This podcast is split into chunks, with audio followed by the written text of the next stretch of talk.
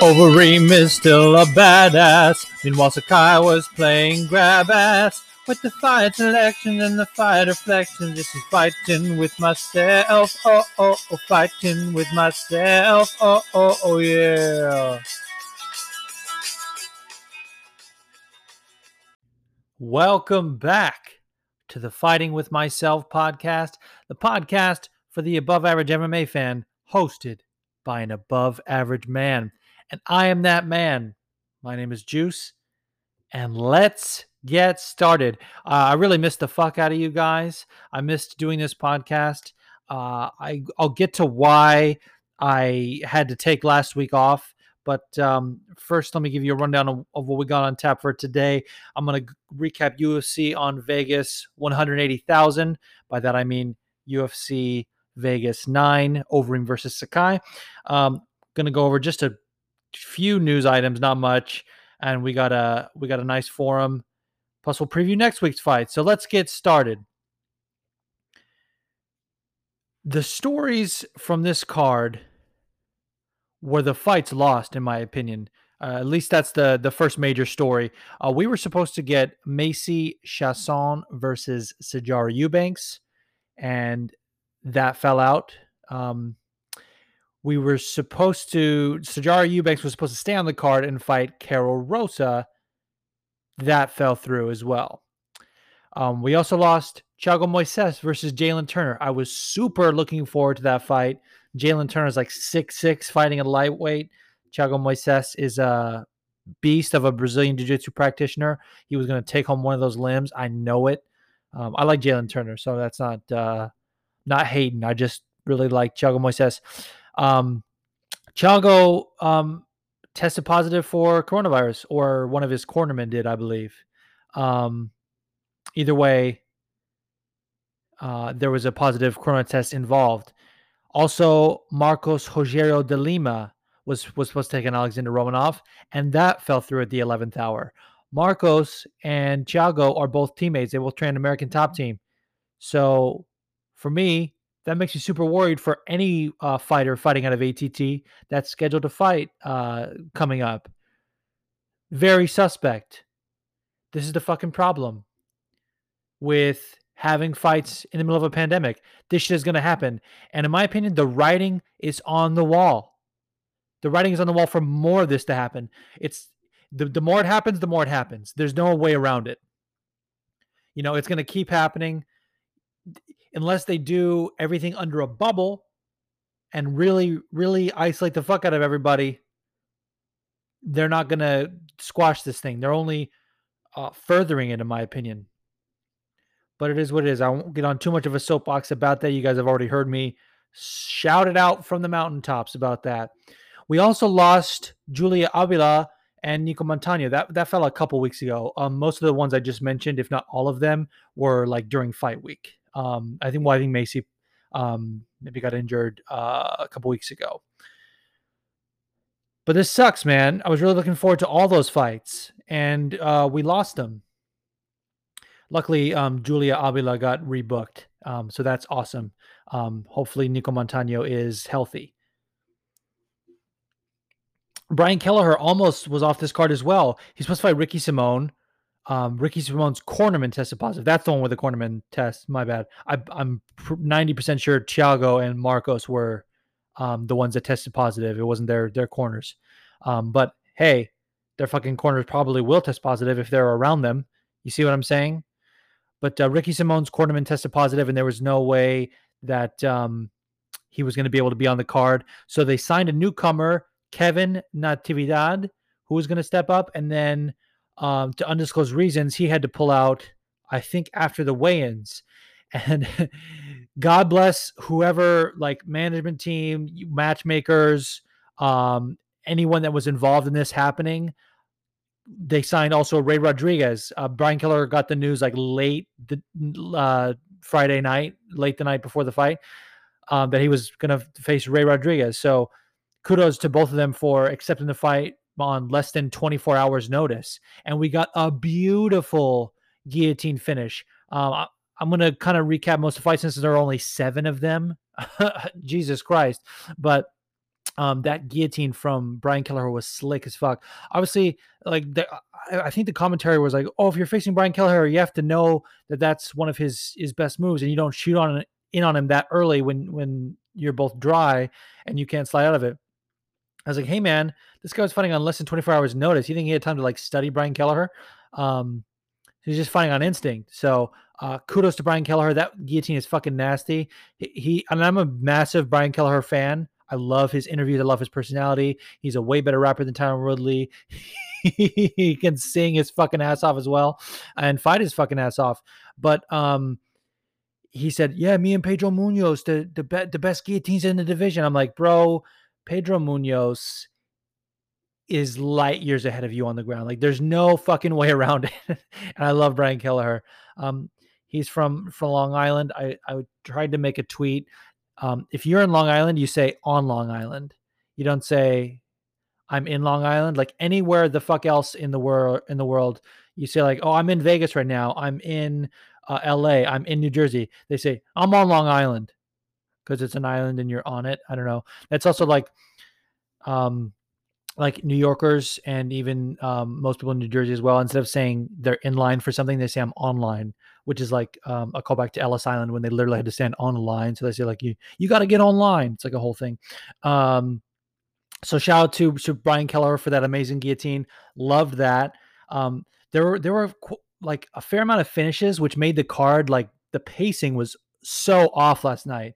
Like they already had so many fights fell through that they only had like what was it two prelims? I think it was just two prelims. Um, and then they had the main card, or maybe it was one prelim and six fucking fights in the main card. Who knows, dude? Shit was all off kilter last night. Um, but uh, I, I, do want to shout out um, Viviane Araujo. She looked phenomenal, dude, and all heart from Montana De La Rosa. Uh, Montana De La Rosa, and I, I don't, I don't think I tweeted this out because I decided it would be like a little bit too fucking, uh, I don't know, wild or whatever. But I was gonna say, like, I imagine every time Montana De La Rosa fights, um, she turns to her husband like right before and says, "Watch how it's done," because she seems to have much more success than him, and I I felt bad saying that, so I was like, I probably shouldn't fucking tweet that, but um. Shout, uh, shout out to Montana De La Rosa. She looked like she was in a fucking five round war with Tony Ferguson. Like do you remember that meme that slash I think maybe even the UFC posted it um that was like the last seven of Tony Ferguson's opponents it was like Kevin Lee and Lando Vannata and fucking uh, Anthony Pettis. It was just showing everyone's with their face just absolutely fucking butchered from Tony Ferguson's elbows and knees and and jab and all the fucking like Montana De Rosa's face was rearranged. I was like, dude. And the fact that in the, I think it was in the third round when she was looking that fucking pieced up. I mean, she was pieced up. She then like puts her hands out, like, "What? What, bitch? What do you got?" And I was like, "Oh, dude, I got so hyped." Um, I don't usually follow the bonuses because I feel like they, um, it's like such a popularity contest. It's so political, but they should have got fight of the night. They should have got some sort of under the table bonus for that shit. Like kudos. And I tweeted this out. I said, this may be my worst take ever. It may be anyone's worst take ever. I want to see, and I'm not saying right now, I'm not saying she deserves a title shot right now, but I want to see Viviane Araujo versus Valentina Shevchenko. Call me crazy. I'm not saying she beats her. No, no, no, no, no, no. I'm not saying she beats her. But uh, that will be a fun ass fight. She's going to come forward. They're going to have a striking contest. Uh, Valentina probably is going to take her down. I mean, she can probably handle her on the feet as well, but uh, she always looks for the cleanest path to victory. And I feel like she probably just take her to the ground. So um, we haven't really seen uh, Viviane Araujo on the ground yet, so that that would just be super interesting to me. And I love that fight. Um, I love how she, emotional she was in the post fight interview as well. I love a good emotional post fight interview. Like I'm a sucker for that. And I want to say, um, why are there not more MMA fighters nicknamed the Butcher? I mean, seriously, like there's like 1500 different pit bulls.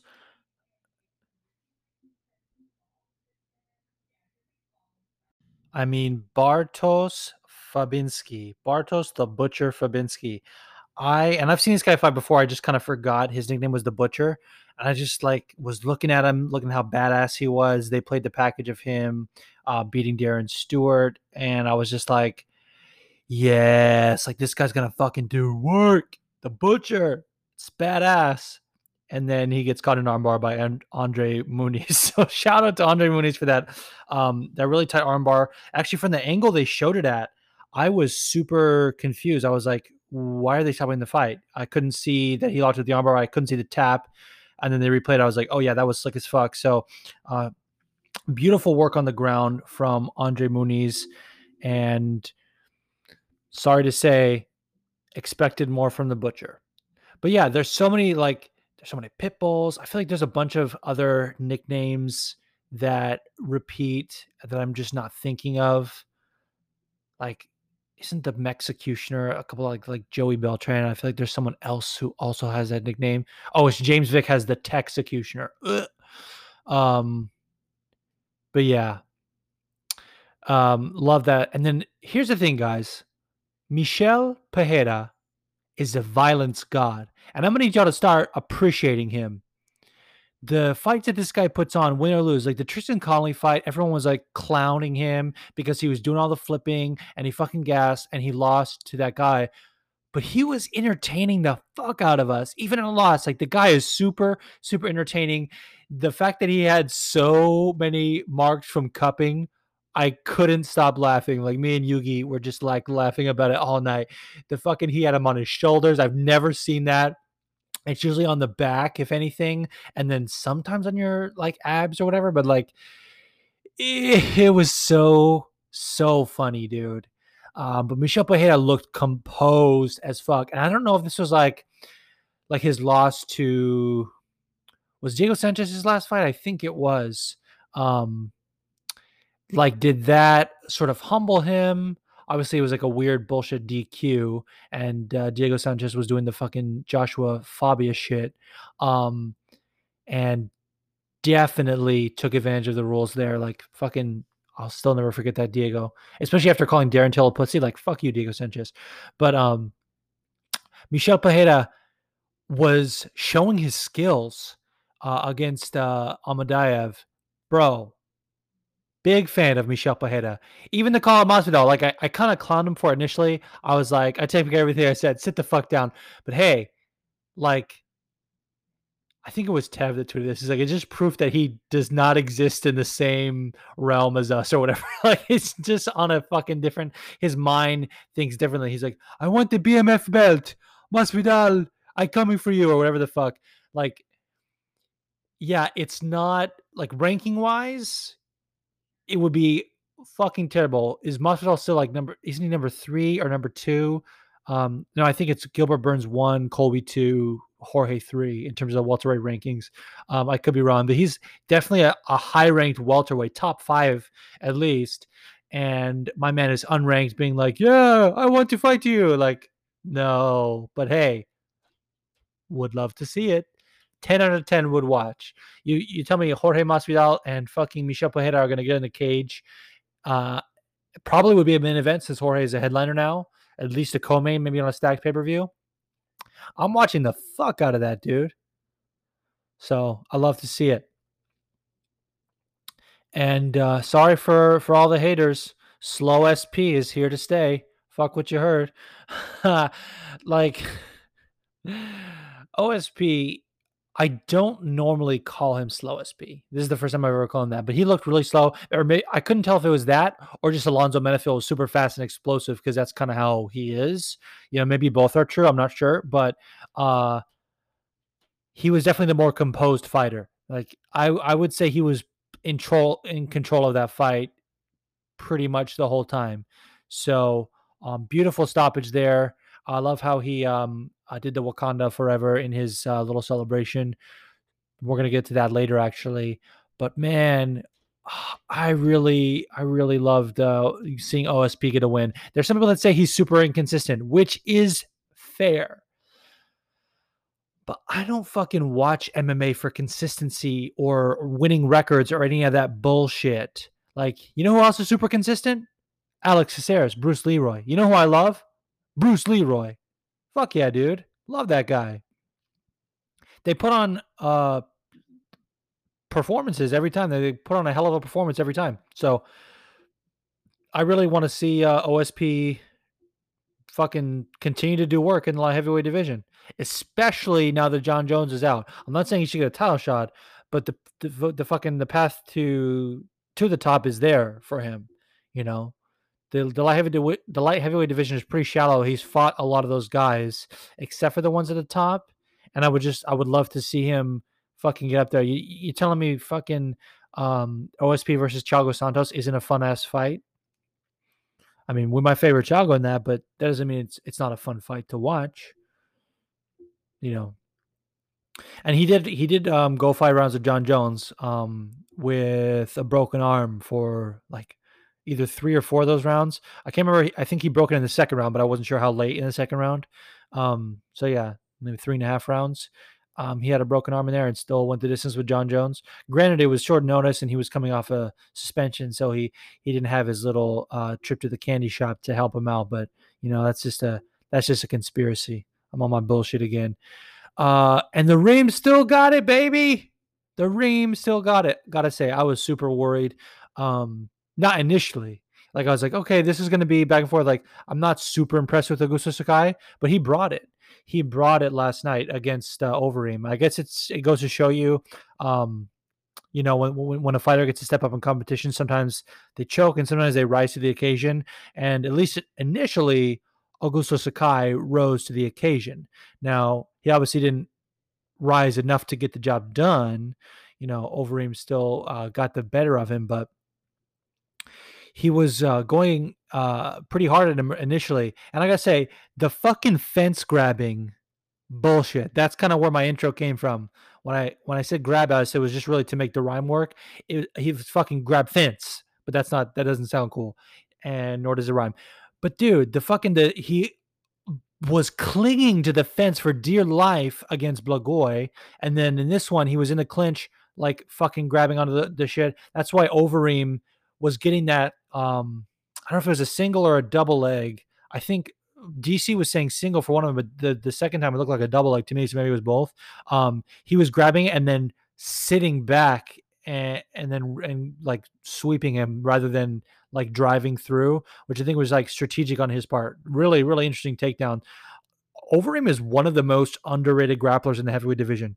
Like we all tout him as a kickboxer, and he certainly is. But that guillotine and pride was like legendary. Um, and I don't throw out that word lightly. I remember Bas Rutten telling a story on Joe Rogan's podcast back when it was still good. Um, yeah, that was shade. And um, saying that he, since they're both from Holland, he had Overeem kind of over to to help teach a seminar, or he was Bas was teaching a seminar and Overeem was there, and he asked if they would show him the guillotine, and he was like, "Oh, well, let me um let me feel it so that I know what you're teaching." And Overeem put the guillotine on Bas, and he was like saying how he like tapped right away. He was saying it like because his arms are so long, and this is also I think this was maybe back when Overeem was still fighting at 205. I'm not sure, but um, it was almost like a blood choke as well, and um, just a super interesting uh, setup the way he has for it. He was fucking smashing Augusto Sakai's face in with those elbows. And, you know, if he hadn't gotten the stoppage, like first of all, it was almost over at the end of the fourth round. Augusto Sakai just like laid there and kind of sat up a little bit, almost like he thought maybe the ref stopped it, and they're like, "No, no, you got to go back to your corner." Um, craziness. And then he, when he went out there, he was on wobbly legs. I was like, "Oh, this motherfucker is over." Reem smelled blood, took him down, smashed him again, got the stoppage. But my God, that was some beautiful violence. I don't know if he just won the first two rounds. What I was saying is, as far as rising to the occasion, they played the package as well, and they were saying how he thought, you know, his Curitiba Muay Thai was going to be better than um, Dutch kickboxing. Uh-uh you don't get into a clinch battle with Overeem.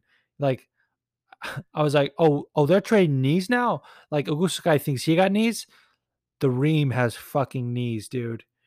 Um, and to be honest, Overeem is like one of those guys that he's an anomaly to me. Like the man has been knocked out 19 times. I say that every time and it feels like that's not even accurate. Like the number keeps growing. Um and this is of course including MMA and kickboxing. Maybe it's 20 by now. I don't know. But he seems to have all his faculties about him. Like if that's happened in in competition, and I'm not saying like guys get knocked out in practice often cuz generally there's at least some gym etiquette and people take it uh you know, they don't go as hard. But I gotta, th- I gotta think it's happened at least one or two other times in practice, even maybe by a slam. Like, how is he? And he speaks three languages, by the way. So how does he have like uh, more mental fortitude than most of the heavyweight division? Maybe it's just because of the fact that he's been going so long.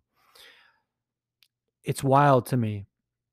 But the guy's talked about he has like you know three or four fights left, and uh, he wants to make another run at the title.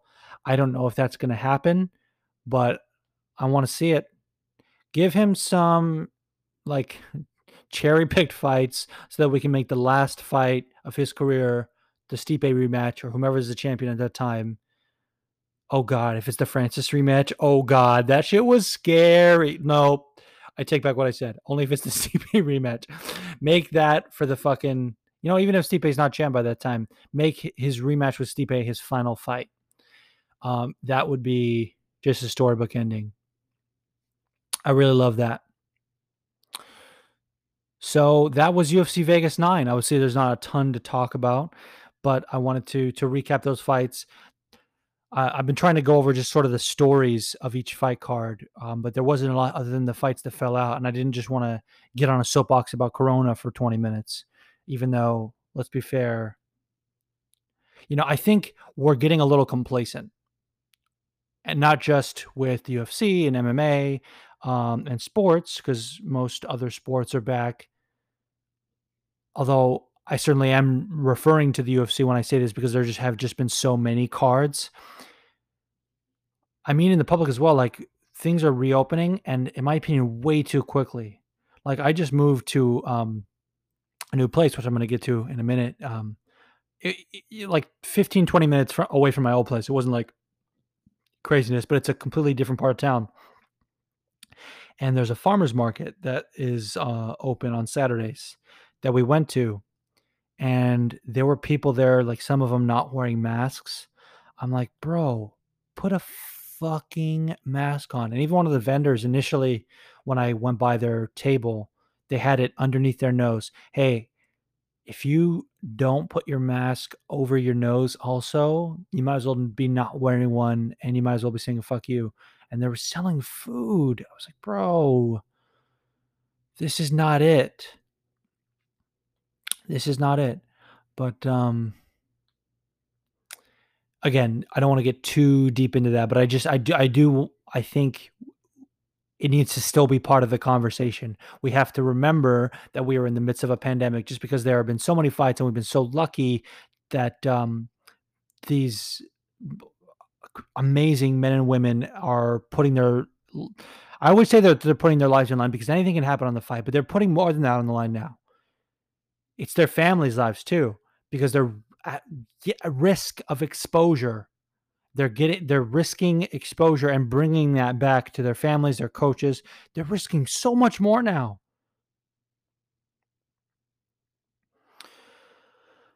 But moving on from that, I wanted to just say a couple of things before I um, before I wrap up this segment, and that is um, well, why I took off last week. Now, mental health has always been uh, a topic of of this podcast. It's always been a through line. Um, I'm very open about my struggles with it, and um, I think a lot of you assumed that that was the case of why I was gone last week, and that was only a small part. And really, uh, almost wasn't even really a factor. The main reason why I took off was because I was moving. Like I was just so busy. I knew I was going to be able to watch the fights. Um, because it's a pandemic, like the most of the times we moved, you know, it's been in LA when we had um, an amazing group of friends that would always come over. We'd have beer, you know, get a pizza, whatever, and we would move everything in one day. Well, this wasn't the case. Um, my wife's family helped us a lot, so I'm not um, by any means saying that we didn't have any help. They they helped a ton. Um, on one of the days, but we had so much stuff to do and so much cleaning to do that it was like a four or five day process moving. And um, it's still craziness in the new place. We haven't got, um, you know, we haven't gotten settled. But when I first took the break from Twitter, I I realized like I needed to do it. Like the reason I didn't wasn't for my mental health, but I the, like it was so beneficial that I was like, wow, I really need to do this. I'm going to stay away and um had my first therapy session. Um haven't really talked about that cuz it wasn't really on the horizon yet the last time I recorded, but um started therapy finally. Um which is oh, so helpful and I like a lot of people like a lot of my friends and stuff are like, "Oh, I'm proud of you." And like I really appreciate it, but I don't feel that it, it was anything like courageous. Like I want it like that sort of thing should be normalized. Like, and I can remember Jon Jones saying this um, when he lost his mother um, tragically and had and and like relapsed and had to go to rehab and things like that. I mean, I I remember he says he went to some rehab, but I don't know that it was necessarily for like substance abuse. So I, I shouldn't have said relapse, but um, I think he said he he was drinking a lot. He he went to he went to rehab and he's he got therapy f- for the first time and he said I've realized that depression is for everyone and therapy is for everyone. And I thought that that was like a little bit much at the time. I was like come on like depression isn't for everyone. Like not everyone deals with this. It's a bitch. But the thing that he said about mm-hmm. therapy is for everyone it didn't really resonate until now. Like it is not something that is just for people struggling. Like it just helps so much to uh to talk through like anything going on and just sort of have uh, like an impartial third party that you can talk to about anything you're dealing with. So um never thought I'd say this, but thank you, Jon Jones. Even though that certainly wasn't the crux of my going, but like I said, he that he said like has always resonated with me in throughout this experience, and so um, it's helped me a lot. And uh, I'm not gonna shout out my therapist. I did tell her that I do a podcast. I don't know if I said the name or anything, or if she's gonna look it up. So if you're listening, hi. but uh, other than that, we're not going to talk about anything else that goes on in therapy. But uh, you guys are definitely a part of my my journey with that because this podcast has always been very therapeutic for me. Um, and like I said, mental health has always been a through line. Episode two of this podcast, I damn near had a breakdown on fucking uh, on on record, on air, whatever you want to call it. Um, that's why I always say it's the worst episode of this podcast, and no one should ever listen to it, which is true. This is not reverse psychology. Don't fucking listen to episode two of this podcast. And with that, ladies and gentlemen, that uh, brings us to an end for the first segment. I want to now take a quick break and let's get into some news. News. There isn't much to talk about this week. I mean, there are there are probably a ton of stories I missed, um, but uh, one thing that jumped out at me that I really wanted to talk about, and uh, obviously because of you know I missed last week, this isn't exactly a new story. This is somewhat old news at this point. Um, the UFC purchased ten acres of land near uh, the UFC headquarters so that they can build their own hotel and become completely self sufficient. Now, on the surface, this sounds like a great idea. You know, it's done to promote health and safety, obviously, you know, especially during the pandemic, to be able to get their own area and and now whatever home you know hotel they're commandeering you know once the new hotel is built of course will become available to the public and not you know take away from you know Las Vegas's economy because you know growing up in Vegas I can tell you that tourism is like the number one enter- enterprise there that that keeps the city going. And um you know without people being able to travel there and stay there you know I'm I'm sure they took a big hit. So um this is good news. However when you look into it further and think about it more the fact that they purchase that much land now not to, not to mention whatever costs are going to be associated with building this hotel over fighter pay goddamn ridiculous. Like the UFC can't make statements like oh we just can't afford to pay everybody when fights fall out. We just can't afford to you know bullshit you just bought all this fucking money. And they're and and and dana's like oh yeah obviously with what's going on it's going to quickly pay for itself. God damn it you human thumb.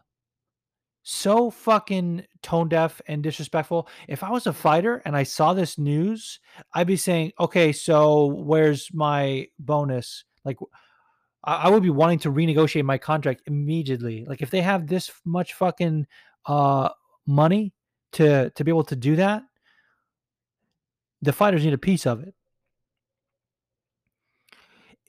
Especially once it's over. Like once it's over and they won't have e- extra costs, you know, associated with the building and things like that, and they are, as Dana White put it, completely self-sufficient. Like I don't want to hear them say that they can't afford to pay fighters anymore. Like bull fucking shit, dude.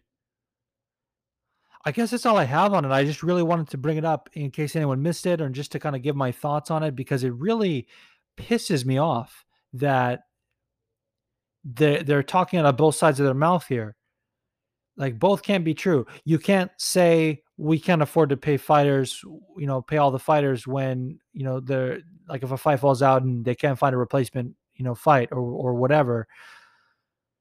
Yes, you can you can't you can't say that. You can't say that you can't afford to pay, the fighters when a fight falls out or, or or pay them more in general. And then also buy 10 acres of land to build your own goddamn hotel.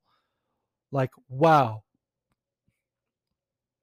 That's like if i was uh you know working at a job i mean obviously i am but i'm not talking about my job. I'm just speaking generally. If i was working at a job and i asked for a raise you know based on my merits and the boss said, "Oh, well, I, you know, we just we just can't afford it right now," and then they they pay for a, a new extension on the building, or I see the boss then pull up in a fucking brand new Ferrari. Like I'm gonna be pissed, dude, and rightly so.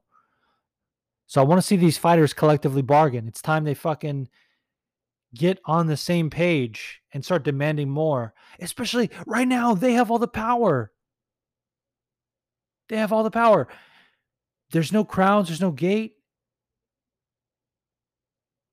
Not a lot of people can fight right now because gyms are closed. I mean, yes, they are still signing new people and they're still having the fucking contender series and all that other bullshit. But look at what the um, NCAA college football did. They used that bargaining chip and they got themselves pay and sponsors and a cut of the TV revenue. Like they realize what the fuck they need to do. And and hey, we ha- also haven't talked about this. And I'm not a, a sports ball fan. You guys know that. We need to give a round of applause for the NBA, anyone involved, LeBron on down, who wouldn't fight. You know, so I think it started with the Milwaukee Bucks. I don't know exactly how it went down. I don't follow that initially, but I I only uh, heard about it because a lot of MMA reporters were talking about it. You know, who stopped fighting in protest of the shooting of Jacob Blake and got the owners of the teams to agree to open up their arenas to be polling places. Good fucking job, dude. They are single-handedly like taking this thing by the balls. If if you're one of those people that says shut up and dribble, lose my fucking number. They are using their platform to enact real change. And that is more than commendable.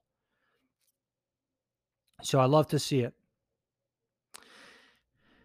And moving on, I wanted to talk about something else that uh, is is something very close to my heart, and um, I'm going to start uh, talking about pop culture sometimes in the news segment if there's anything of note that I think is worth talking about. And, uh, you know, that's just going to be week by week. It's not every week. But I want to say rest in peace to Chadwick Boseman, who was battling uh, colon cancer. And uh, he lost that fight. Apparently, this has been going on since think 2013 or 14. So essentially, all the like the entire time that uh, he was playing Black Panther, and that is really why I want to talk about it because Marvel in general and and Black Panther, uh, additionally, has uh, has been a very strong influence on my life ever since I was little, and specifically the the films, and and Chadwick playing Black Panther. I think it started with the uh, uh, the the Civil War, Captain America: Civil War. That was his, I think that was his first appearance. He inspired so many uh, young children across the country, people of color, every everybody, and um, you know his his presence will be missed. I could tell that he had just so so much more to give, so much more stories to tell. He was an incredible actor. Um, and I, I just I looked at his Instagram a while ago. You know, one of his last posts, he was I mean, he was working on a, um, a Spike Lee movie that uh, called 5 Bloods, and uh, about a, a, Vietnam War. I don't know if battalion is the right word or um, squad patrol platoon. That's what I was looking for. Platoon. Um, I, I don't know the, exactly. The, it's a it's a historical thing, but he was very proud of it, and he was also posting about Black Lives Matter in Hollywood and how Hollywood has to set the example for the rest of the world. And they wrote a letter to the guild, I believe, um, that he was a, a, very much a part of that movement. And we won't get to see, like, he he won't get to know how much his impact is is felt and how much uh, change he was able to create and that I think his death will uh, inspire. So I, I just wanted to uh, give a shout out. This is one of those deaths that hit me really hard. Um, I have kind of a, a, morbid fascination with death, and I, I, I, I really feel certain deaths a lot. You know, Stan Lee. that one was really hard, and this one was was right up there. And you know, seeing pictures of them together it warms my heart, but it also breaks it because you know the legacy his legacy won't won't get to to live on as much, but we, we can continue it by continuing to um, share his message of of love and um yeah i just want to say rest in peace chadwick boseman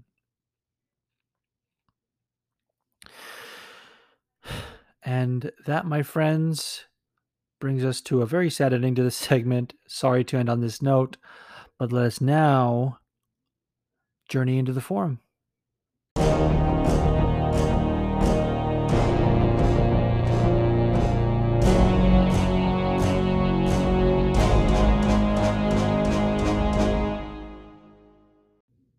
The forum starts now.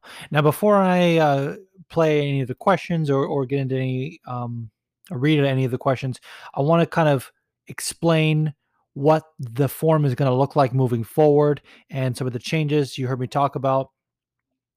Um, the forum will now be hosted on the Threadhead Media website. And this is great because um, it allows you, I, I believe there's not a character limit um, on the comments. I'll have to, to verify that. But this way, like if you have a long question that doesn't fit into 240 characters that you know a tweet would, you can get it on, on there. Uh, you can also do it in a way that um, you know doesn't have to be seen by Twitter. It can kind of just live on the Threadhead forum, which I love. And this way, it'll kind of sort of I guess catalog all the past forums, which I think is I mean moving forward, um, which which I think will be really cool. There's, there's also um, an easy way to leave audio messages. Now we're still working out some of the kinks, so if you tried to leave a message and it didn't um, go through, let me know and we'll we'll try and get it figured out. Um, someone sent me a DM uh, about that, which I'm going to read later.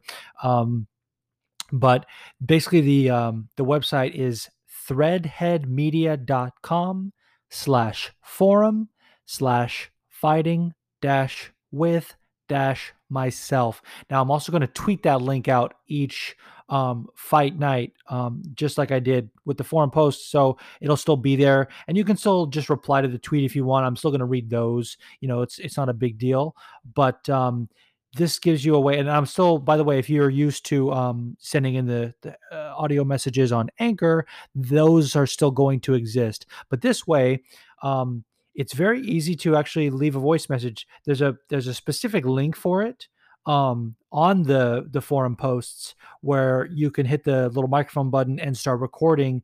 And I, I think that there's like a 30 second limit, which is isn't the best Um, because um, I mean anchors are one minute, and sometimes I feel like even that's too short. But um, now something exists which um, uh, always was an option on Twitter, but I, maybe people didn't want it to be uh, on a tweet or, or what have you. Because of the way the forum is set up, you can put an image or a video with your comment, even if it's a text comment. So if you want to record it on your own, um, you can just drop it right there on the website, drop it right there in the thread. So that's a great way for it to get involved. And that way, also, people can kind of listen to each other's questions ahead of time if they want. Um, again, you can also just send it to me privately, which is if you like if you don't want it to be um, heard before the show. But this will be um, somewhere that only anyone who listens to the podcast will go. So again, threadheadmedia.com slash forum slash fighting dash with dash myself. And that's the general forum link. And each post um, or each week, I'm going to do a new post with a topic for the show. Um, it's usually just going to be like the fights that just happened. But if there's no fights, I might do a specific topic. It's really cool. It's a really cool way to interact with the show and for us to kind of have a conversation together. You can reply to each other on, on there if you want. Um, this is something my man Rory cooked up. Uh, you know, the head of Threadhead Media. Love, love Rory, and I'm super grateful that um, you know, the this show is my baby. That uh, platform um, is his baby, and we're kind of you know coming together in a, in a big way with this. So I'm really super excited to to be offering this uh, for you guys.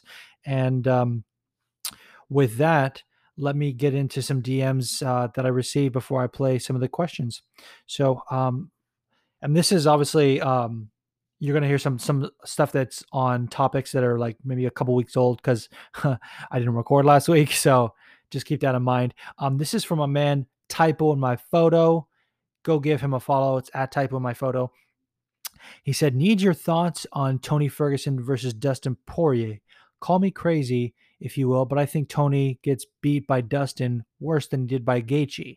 He just gets hit so much, and Dustin has real power. What can Tony really do from now to then to cause problems for Dustin? Now, this is something that uh, I'm I really wanting to talk about. This fight was announced, and right now it looks to be the co-main, or at least on the card for the Khabib Gaethje pay per view. I believe that's UFC 254. This is infuriating to me. This fight needs to be five rounds. It needs to be five rounds. Tony and Dustin are both headliners. Um, I'm very much a proponent um, that title eliminators need to be five rounds. That's why, like, the fact that Zabit and Yair is is three rounds infuriates me. Um, it just we need to see them in a five round fight before they get the shot. Now, Yair has fought five rounds, etc. Zabit has not. But either way, the last fight before the title fight, in my opinion, has to be five rounds. And and we know again, we know both Dustin and Tony can can go five rounds. They they they've both done it, but that doesn't mean that this fight doesn't need to be five rounds. It does, in my opinion. Again, I've said this before. Even if it doesn't go all five rounds, even if it gets stopped in the third or the fourth, they fight differently with with a five round fight. It's more measured and more technical. Um, and also, regardless, I think the amount of rounds should match the amount of rounds for a title fight. Like if you're not going to have title fights be five rounds, then that's fine. But if if title eliminators are not the same length, like what are we fucking doing here? I don't know. It just infuriates me. But in, front, in terms of answering your question, um, Mr. Type on my photo, um,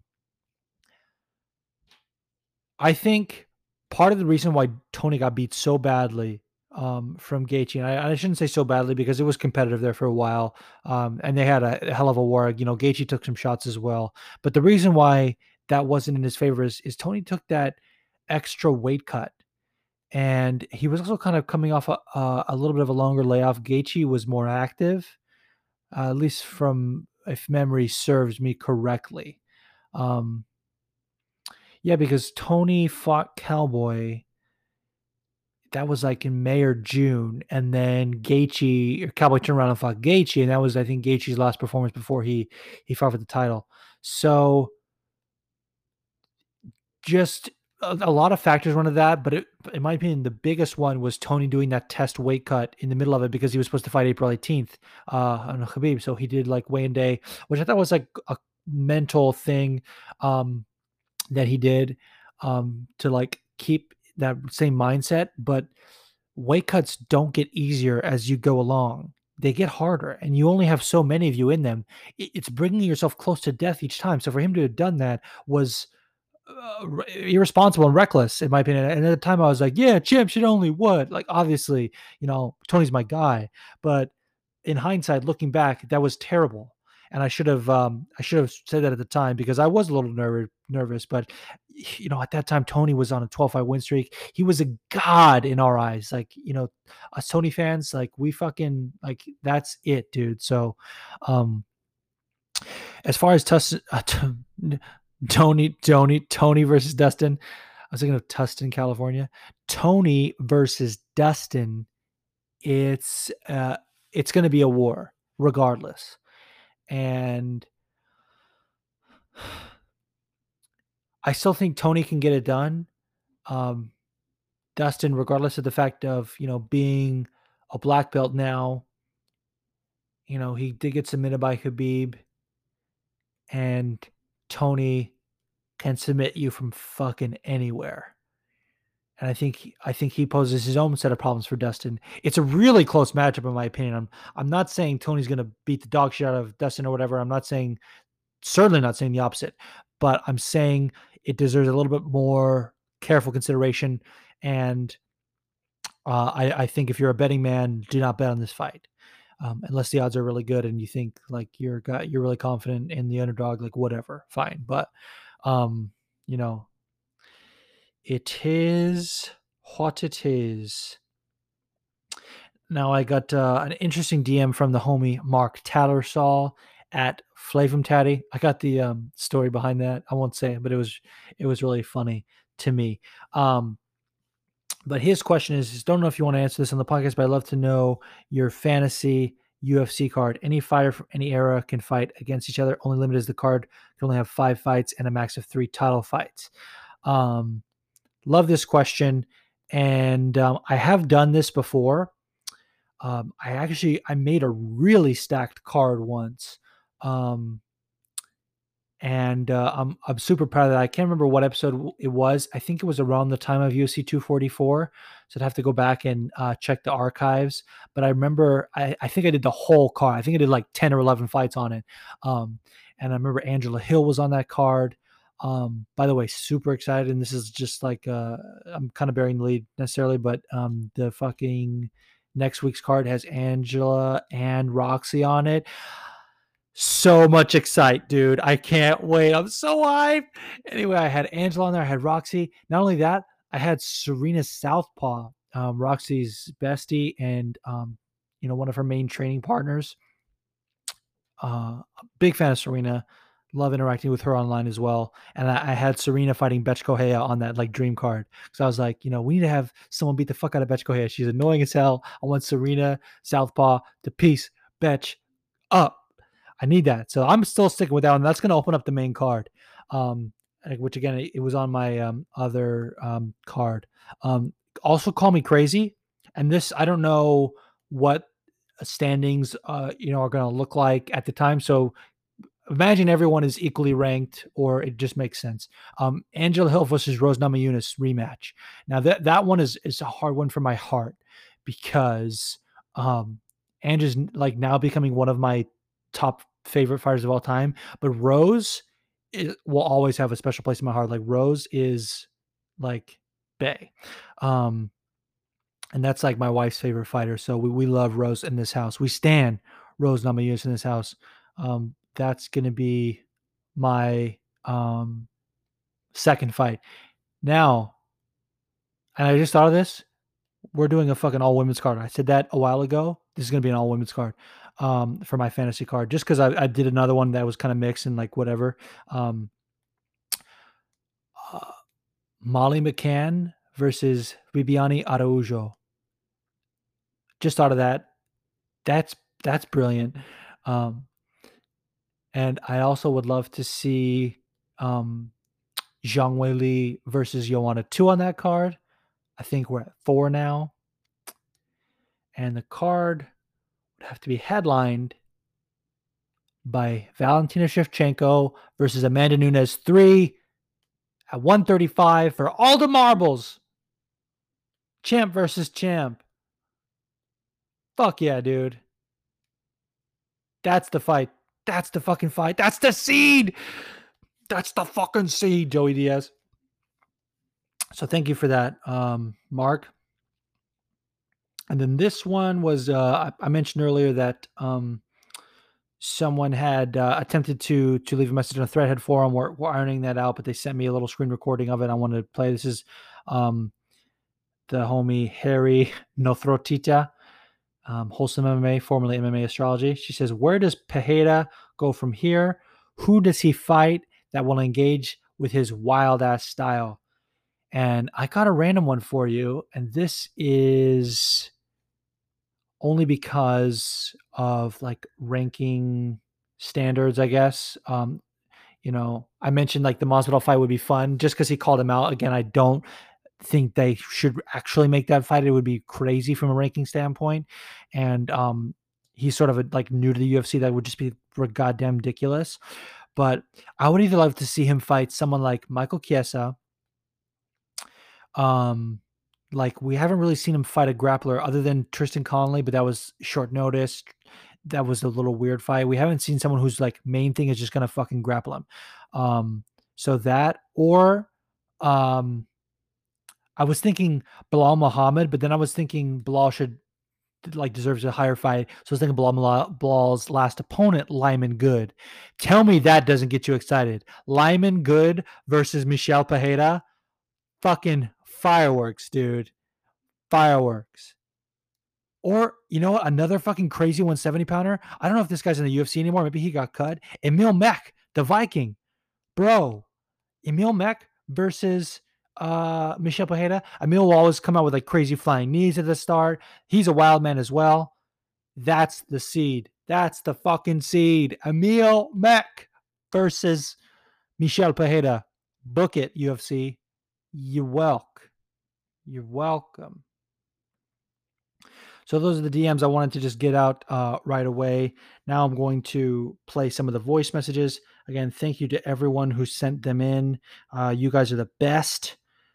The first one comes from my homie Kairos. Take it away. What is going on, my man? I got a better question. Forget the previous one. That's out of there. We don't care about that. I'm going to ask you one of the most important questions in MMA history today. I'm sure you heard the news This is the biggest story right now. Macy had to pull out of her fight due to injury. I hope she gets back sooner. I can't wait to see her come back. You know how I feel about that woman. Anyway, though, who do you think she's going to face next? Me personally, I'd like to see her get someone like Marion Reneau, you know, because, you know, we're upset with her right now, but probably unlikely. And I feel like a lot of the women's bantamweights right now are currently booked or coming off a fight, so it's going to be hard. And I feel like a fighter like Macy probably only wants to go forward in the rankings, so she wouldn't want to face like Julia Avila or someone like behind her. But what do you think?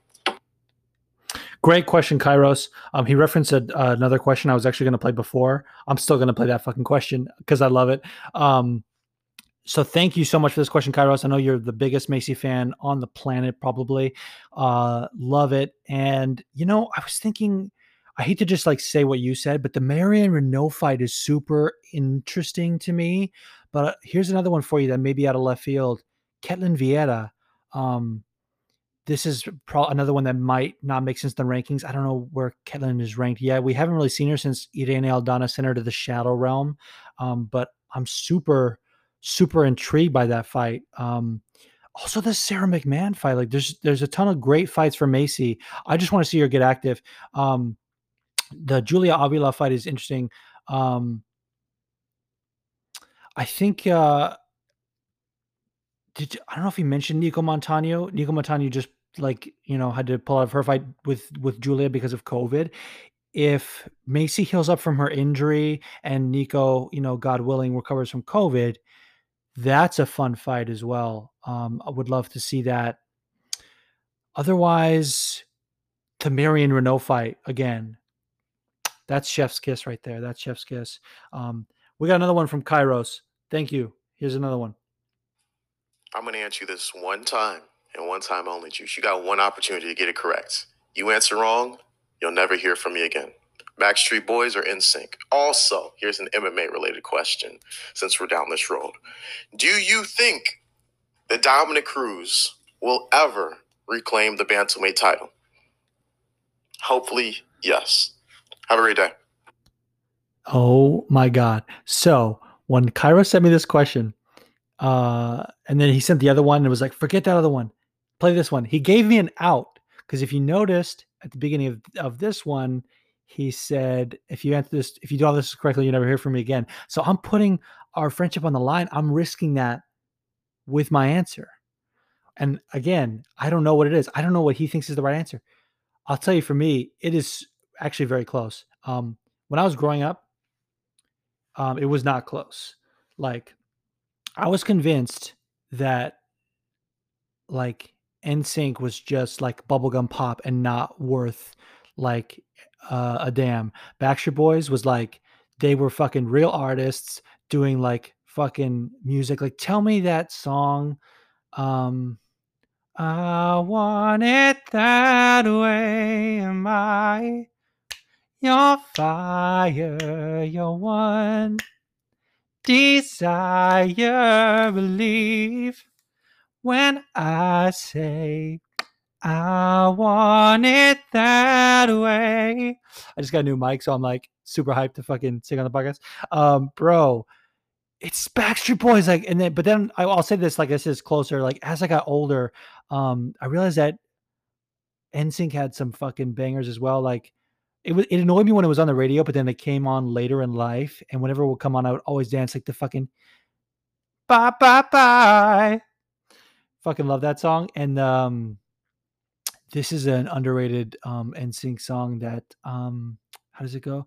God must have spent a little more time on you. Super fucking heartfelt.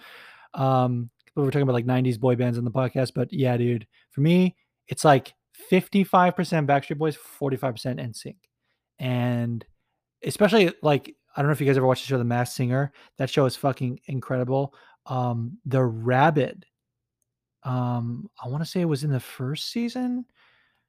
I could be wrong. Um, was ended up being Joey Fatone. Joey Fatone did not get to shine enough um, in that group because when when he was unmasked, I was actually the whole time I was convinced it was JC actually because there was a lot of NSYNC clues and I was convinced it was JC. Um, JC, in my opinion, was like the best singer of NSYNC, not Justin Timberlake, like not named Justin Timberlake. Obviously, Justin has like an incredible range and like can do other things. And I, I feel like he's better now. Like back then, he was a little too whiny. I don't know if it was puberty or whatever the fuck. But JC, in my opinion, was always like the best. And I thought it was JC and then ended up being Joey. I was like, oh shit, Joey can sing, dude. So yeah, for me, it's like 55% Backstreet Boys, 45% NSYNC. I hope that's the right answer. Kairos, don't leave me. I need you. Um, the other thing is this as far as your question about Dominick Cruz, it sounds me to say, as a big Dominick Cruz fan, I don't believe he will ever reclaim the title. It's it's it's apparent to me, and I don't know if this is just his body not being what it was, but it looks like the division has caught up with him. Like, and and and and when I say caught up, I I actually mean surpassed in terms of like where the sport is now. He was an innovator. He was doing things that with footwork and stuff that people just weren't doing. He was making guys look silly. Um, you know, and then Cody figured him out. It took, you know, Dominick beating his fucking coaches. It took Dominick beating Uriah um, twice. Obviously, they fought three times, but Dominick beat him twice. Um, fucking Joseph Benavidez. Um, like the, one of the best lines of trash talk and I think I always think T Cross for reminding me of this when he was like, How are you gonna beat me? I bought a house for the money I made off of beating all your teammates. Like so gangster. Um, but yeah, like he was ahead of his time, and now it like MMA is so like it grows every day. And if you're not in the gym every day and doing the things like he's been figured out, the game plan is there. Like Henry Cejudo beat him like obviously much worse than Cody, and that pains me to say. Um, part of that was probably the three year layoff, but Dominick Cruz has come back from long layoffs before and looked amazing. So I don't even know if that's it. Um, I, I really think it was it's it's due to like where the sport has come. You saw from his um, interviews afterward, his ego would not let him admit that. He thought he was robbed of his comeback moment from Keith Peterson. He even made up the bullshit about the fucking cigarettes and alcohol. And yes, I'm saying that's made up. I, I thought that was the word. Like he used to be the best um, loser in MMA. Like he put out the blueprint of how to do it, and and really that just means out of one performance, the Cody performance. But like that post fight interview still to this day inspires me. Um, when um, they ask why he's not um, sitting down, he's like, "Oh, I'm standing up my whole life." Like, oh, so so heartfelt. But then um, after after the Cejudo loss, where he was saying like Keith Peterson wouldn't even look me in the eye. Oh, he was so salty, bro, and he still was talking about it on the on like commentary the following weeks. I was like, bro, stop whining, dude. Um, so Dominick Cruz has left a really bad taste in my mouth with that recently. I, every time someone would like talk about his commentary, I, I would always defend him, even though he would notch up about underhooks. Underhooks are important, so I was like, hey man, like he's actually talking about what's going on, and he's like doing fucking good work. But then now, whenever him and Rogan are on the same podcast, and they just uh, not podcast, but the the commentary, the same broadcast. That's what I meant to say. They just argue, and it's oh, so petty and dumb. Even I think with Bisping as well. Um, I feel like you're about to get so mad at me because obviously from your message, I think sounding like you're a big Dominick Cruz fan. And again, I hope he does. I want Dominick Cruz to to regain the title again. That would be a perfect moment, but we don't get that in MMA. If Daniel Cormier can't get it, like Dominick Cruz, for sure can't get it. I guess if you um, have the initials DC, um, the MMA gods don't like you. That's fucked up. But thank you for your questions, Kairos. They were amazing as always. Go check out Kairos at Kairos MMA. Um, amazing YouTube, amazing contributions to um, new um, newly named podcast called Shots Fired under the Wocast umbrella on the same podcast feed. Love the work they do over there.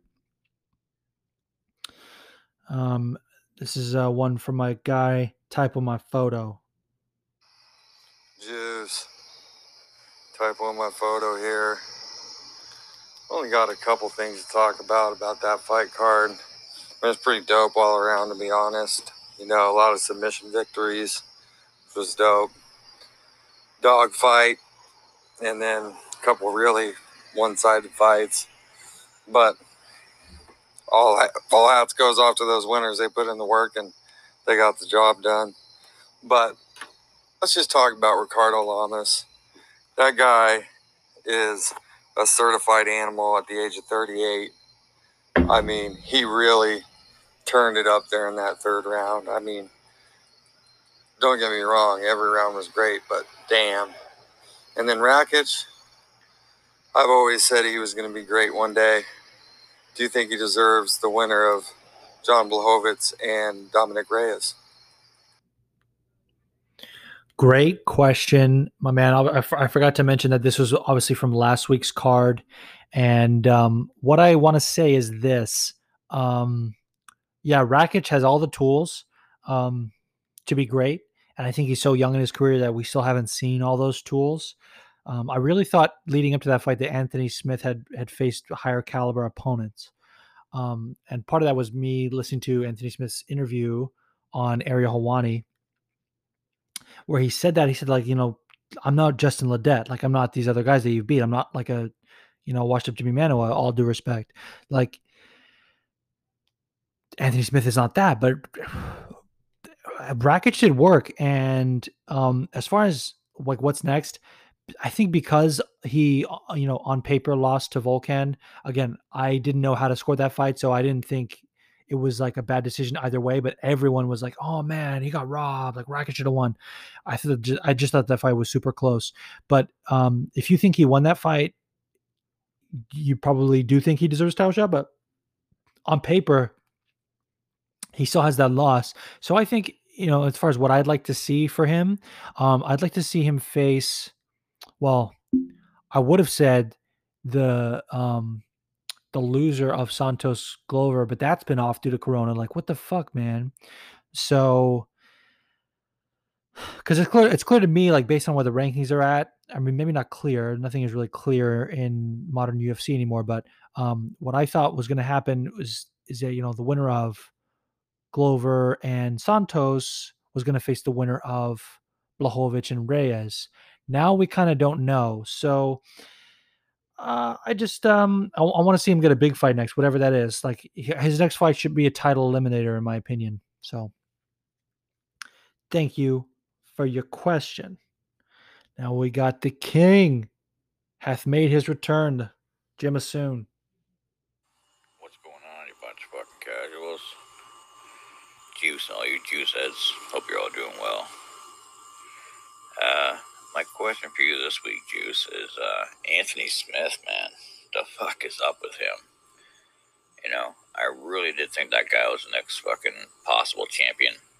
I know, I don't know if many people are going to beat Jones at light heavyweight, but, you know, without Jones there, I thought he was right up there. So, what do you think is next for him? I hear a lot of people chattering about him maybe changing gyms or something like that, or like something's got to change, man, because he just doesn't seem the same since that uh, title fight. So that's my question for you this week. It is what it is, kids. It's always 420. Peace. Yeah, man. Thank you so much, Jim, for this question. And I, I was, I was right there with you as far as you know, Anthony Smith, you know, getting right back in there. Uh, the loss to Glover is always going to be a, um, a really it's going to come to mind for a while. Like he's going to have to, and now the Rakic loss as well, like back to back. It's going to be, you know, we're going to think about that. It's going to be on our minds for a while. But I, I do believe um, part of the reason he lost to Rakic was the fact that it was such a quick turnaround from that hellacious beating that uh, Glover gave him.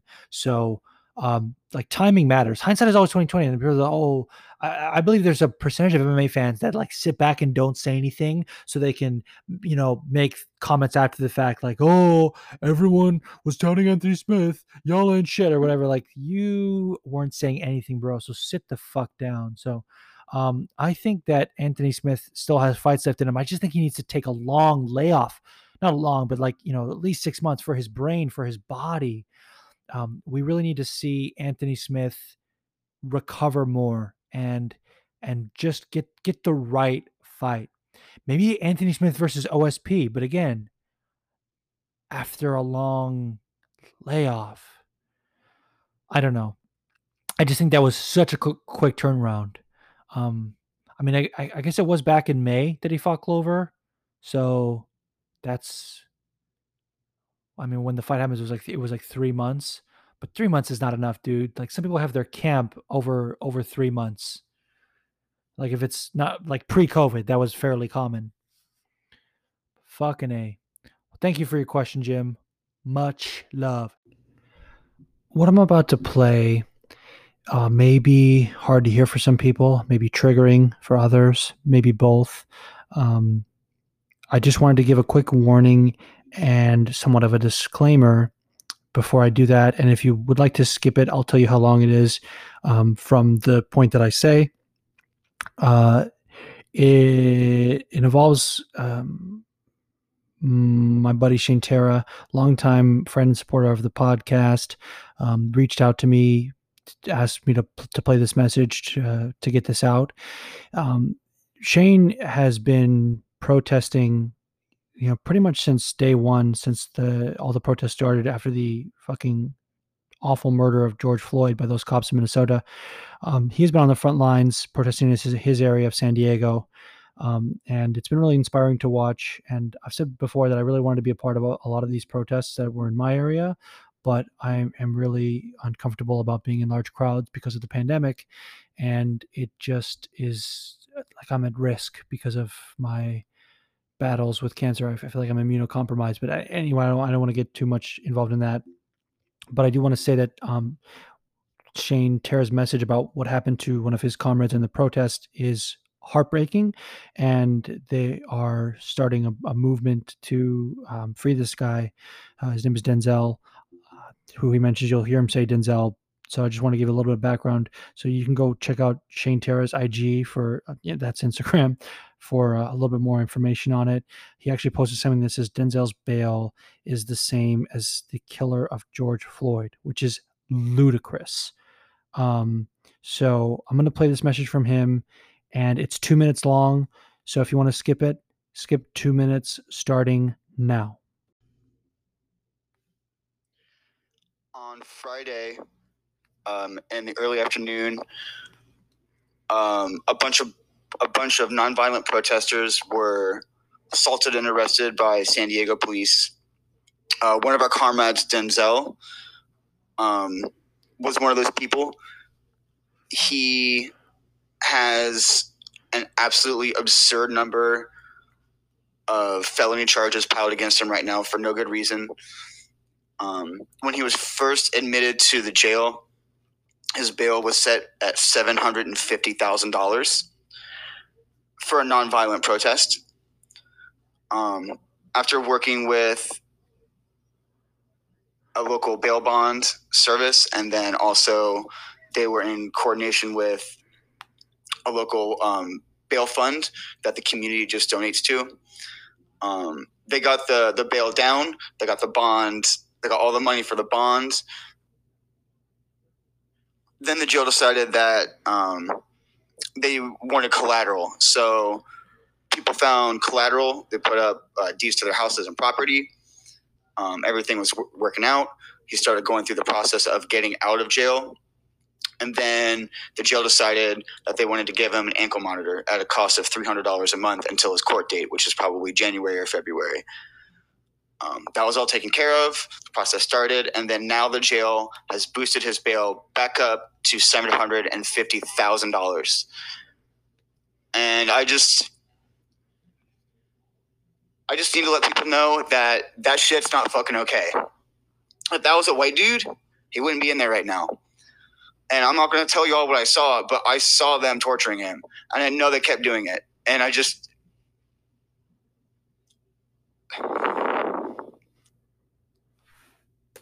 Okay, we got another question from the homie type on my photo. Juice. Type on my photo here. Pretty sure you're gonna do your show this week, but if not, sure listen. Uh, a couple things about the fights tonight. They were really good. I enjoyed them. Pereira, he looked like a killer. That composed version of him is so much better. It's still just shocking to me that that man makes 170 pounds. The next fight, that OSP fight, man, I just love seeing him do well. Back in the day, he uh, took a fight with one of my homies, Joe, one of his first fights, and he was Bellator, but he got him out of there in 46 seconds. And tough fight for Joe, but it's always good to watch him do well. Overeem, not enough, not enough time to say anything great about the man, but he is awesome. His age, his experience, good for him.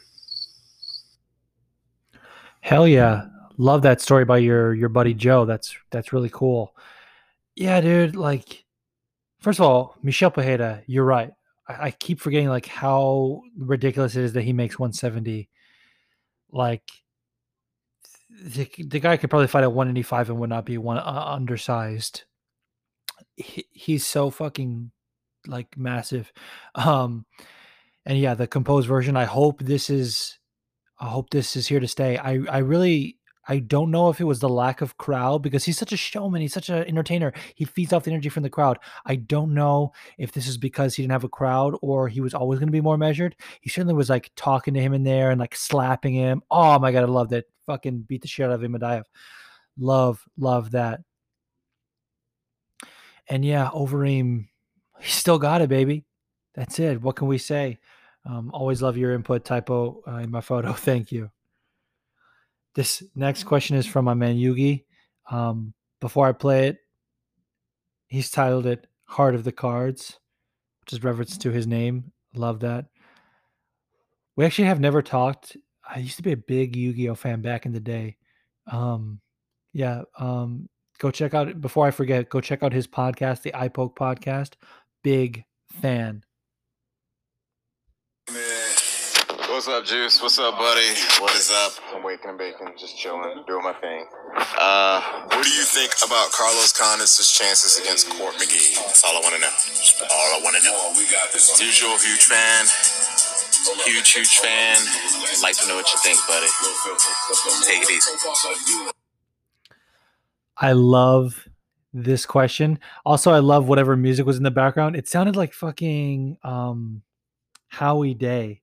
It sounded like the "You and I collide." Da, da, da. Great fucking song. Uh, yeah, dude. I actually favor Carlos Condit in this fight. Um, it's not by a wide margin by any means. Um, it, it can even be 50 50. I, what I guess what I'm saying is most of Carlos's fights lately, I have not favored him. I've been worried for him going into it, and certainly was proven right, I guess, by the fight. But this one, I'm like, yo, Carlos can win this. And these are the fights that he should be taking. I'm not just saying he needs to be cherry picking and like getting winnable fights. He needs to be fighting other vets. I'm tired of these fucking young lions making a name off Carlos Condit. Although I gotta say, um, I think it was booked. Um, he was he was booked to fight Mickey Gall. He was gonna beat the dog shit out of Mickey Gall. Like that I'm so certain he was going to fucking beat the shit out of Mickey Gall. Like, there's nothing you could tell me that would be different. Uh, but as far as Court McGee, yeah, dude. Um, Court McGee's a grinder. He's a tough guy.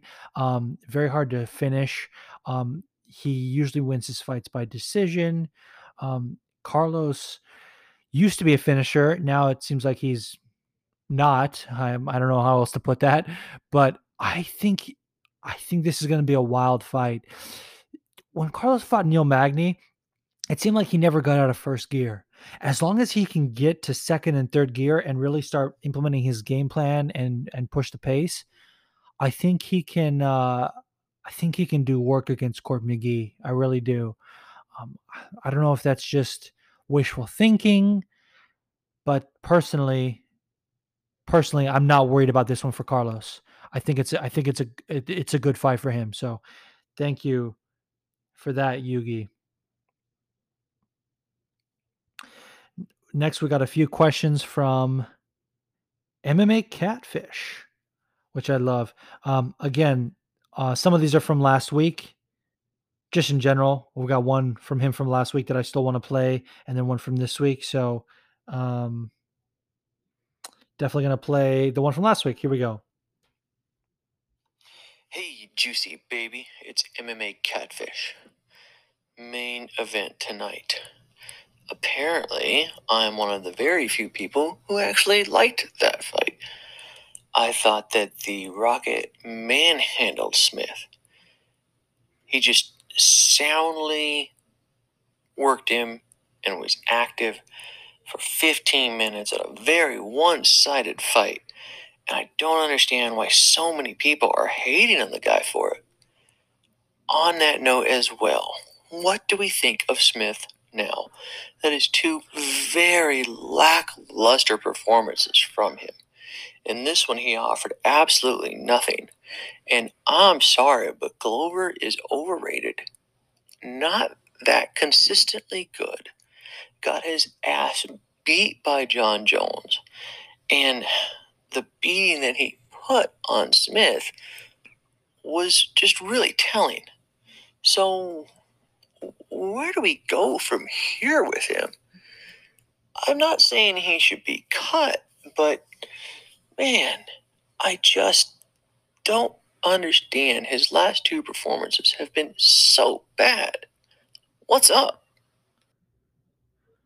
I don't know what to make of this, uh, Seth. I think you're a little too harsh on Anthony Smith. Here's the thing. First of all, I do not think Glover uh, is overrated. That Nikita Krylov fight was incredible. And uh, Nikita Krylov is a young, hungry guy. Not super young, maybe young for 205, just because it's filled with um, a lot of older guys, to be quite frank. But I don't know. You know what actually would be a good fight for Anthony Smith? Just thinking about it. Misha Cirkunov. Here's a guy who um, prefers grappling over striking. Um, I believe it's his judo. He might be a BJJ black belt as well, but I think he started with judo. Um, and uh, Anthony Smith is, uh, a, a BJJ black belt in his own right. So that would be a fun fight for him. As far as his his last two performances, I don't think it's fair to call the Glover fight lackluster. He just like burned himself out in the in the first two rounds, throwing like way more than he normally does. He even said he like doubled his output over his like past fights. I don't know the exact statistic to do the math, but um, he doubled his output in those first two rounds than all, all of his uh, previous fights. So that should tell you something right there. I think it was adjusting to uh, fighting without a crowd. You know, they were one of the first. I mean, they weren't the first. the The Tony Gaethje card was the first, but I think they were the first one after that, um, if I remember correctly. So there weren't that many other fights to go off of to know what to expect, and the fact that they could hear every word of their coaches, which they weren't used to, I think that played a big factor. And Glo- Glover to me is is not going to. You know, I'm not going to call him overrated. You'll you'll never hear that out of me. So I I, ve- I vehemently disagree with you, sir. Um, and to say he got his ass beat by John Jones is not really fair because that was when John Jones was beating the shit out of everybody, and like John Jones is arguably the best fighter of all time. To, to say you got the beat the fuck out of by the best fighter of all time is it really like bad? Like it is what it is. And he dislocated his shoulder in that fight. So that uh, that's another thing. As far as his performance against Rockets, like I don't know what to say about it. I do think the quick turnaround was a factor. So I don't know much else to say. Obviously, it's going to sound like I'm just like making excuses for Anthony, and that's certainly you know not what he wants to do. So it is what it is. I feel like I say that almost as much as Max Holloway. But thank you. Yeah, and and then yeah, he did have another one from last night, which is uh, well, you'll you hear it. Hey, juicy baby.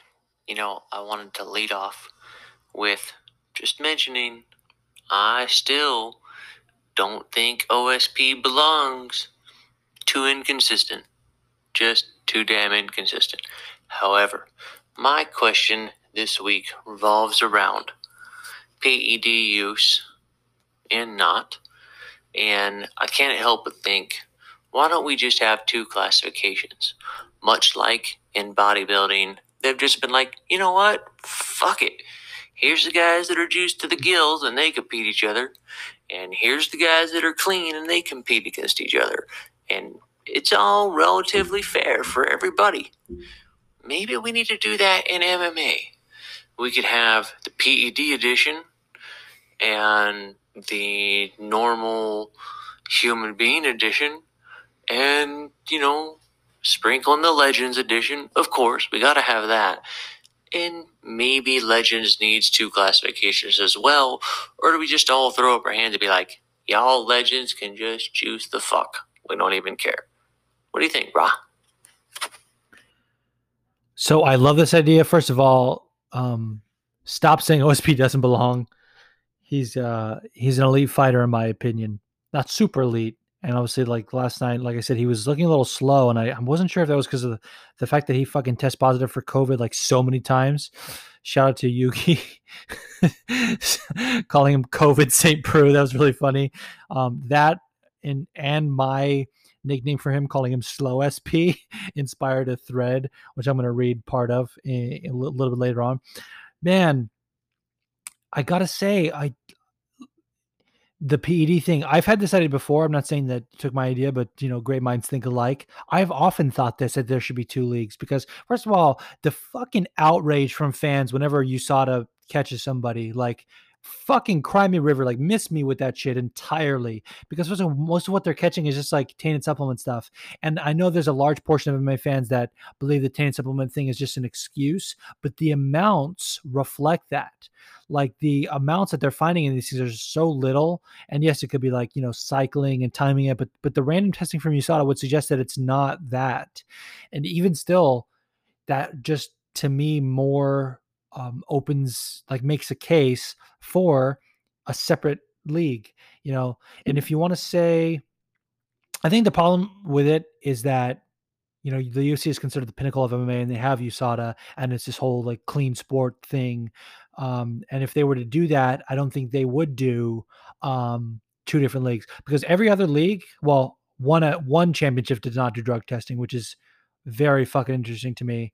And Chatri is like, oh, well, the culture here doesn't, uh, you know, doesn't really allow for that bullshit, dude. Like, you telling me Timofey Nastyukhin or whoever the fuck beat the shit out of Eddie Alvarez in his debut? You tell me that guy wasn't on something? Come on, bro. Like, they don't test. Like, they you have to know that. I don't know. But like Bellator and, and all the other stuff, they're regulated by the commissions, which are like they you know when the tests are very easy for for people to um let's call it cheating or whatever to to to, to take PEDs um and and not get caught unless you're Josh Barnett and you still get caught or you're fucking what's the guy's name Jarrell Miller, babyface, the guy that was supposed to face Anthony Joshua and then tested positive for everything. Like they found so much shit in his system, and then his next fight, um, the same shit. Like, dude is like having all the PEDs. There's none left for anybody else. Um, but I think that's like VADA, like the voluntary, or maybe it's WADA. Drug testing in boxing is like contractual. There's so much different. I don't a fuck about boxing, but um, I like that that idea of two different things. The legends thing, Eh, like I don't like that, dude. Whenever you talk about that, and I, I don't mean you, I just mean anyone, um, because I've certainly talked about this before as well, and, and other people have, have. Uh, whenever the conversation comes up, it's sad, dude. It's sad to, to, like think about Legends League. I definitely think the matchmaker should be more kind to them, um, in terms of giving them these these matchups, and I like it more when Legends fight each other, like like Shogun, Little Nog three. Fine, dude, all about it. Like that fight was awesome because it wasn't you know, it was like stepping in a time machine. It was like a different era. It wasn't like the old school versus the new school. It was just like old school versus old school. Let's have let's throw down again. Um, and they didn't fucking pull punches. Like the fact that Roy Jones Jr. and Mike Tyson are I almost said Mike Jones, Roy Jones Jr. and Mike Tyson are doing like a three round exhibition with headgear. Like that shit is sad to me. Not gonna watch. Don't really watch boxing anyway, but not gonna watch it, it's it's just not appealing to me. I, and, and I think with a lot of fighters, you have to force them out of the game by doing those matchups. Um, like Bernard Hopkins stuck around until he was 50 years old, had to get fucking knocked out of the ring by uh, a construction worker. Meaning Joseph, was it Joseph Smith? I mean, that's a Mormon guy. It was Joseph something, I think, or Joe, maybe it was Joe Smith, John. Anyway, the fucking guy knocked him through the ropes um, and out of the ring, I believe. That shit was hard to watch. 50 years old. I mean, for fuck's sake. Like, if, Bart, if Bernard Hopkins was given like another 50 year old boxer, he probably would have won and be like, I still got it. You know what I mean? You have to force them out. So I don't like the Legends idea, but as far as the you know separating PEDs, uh, I love that.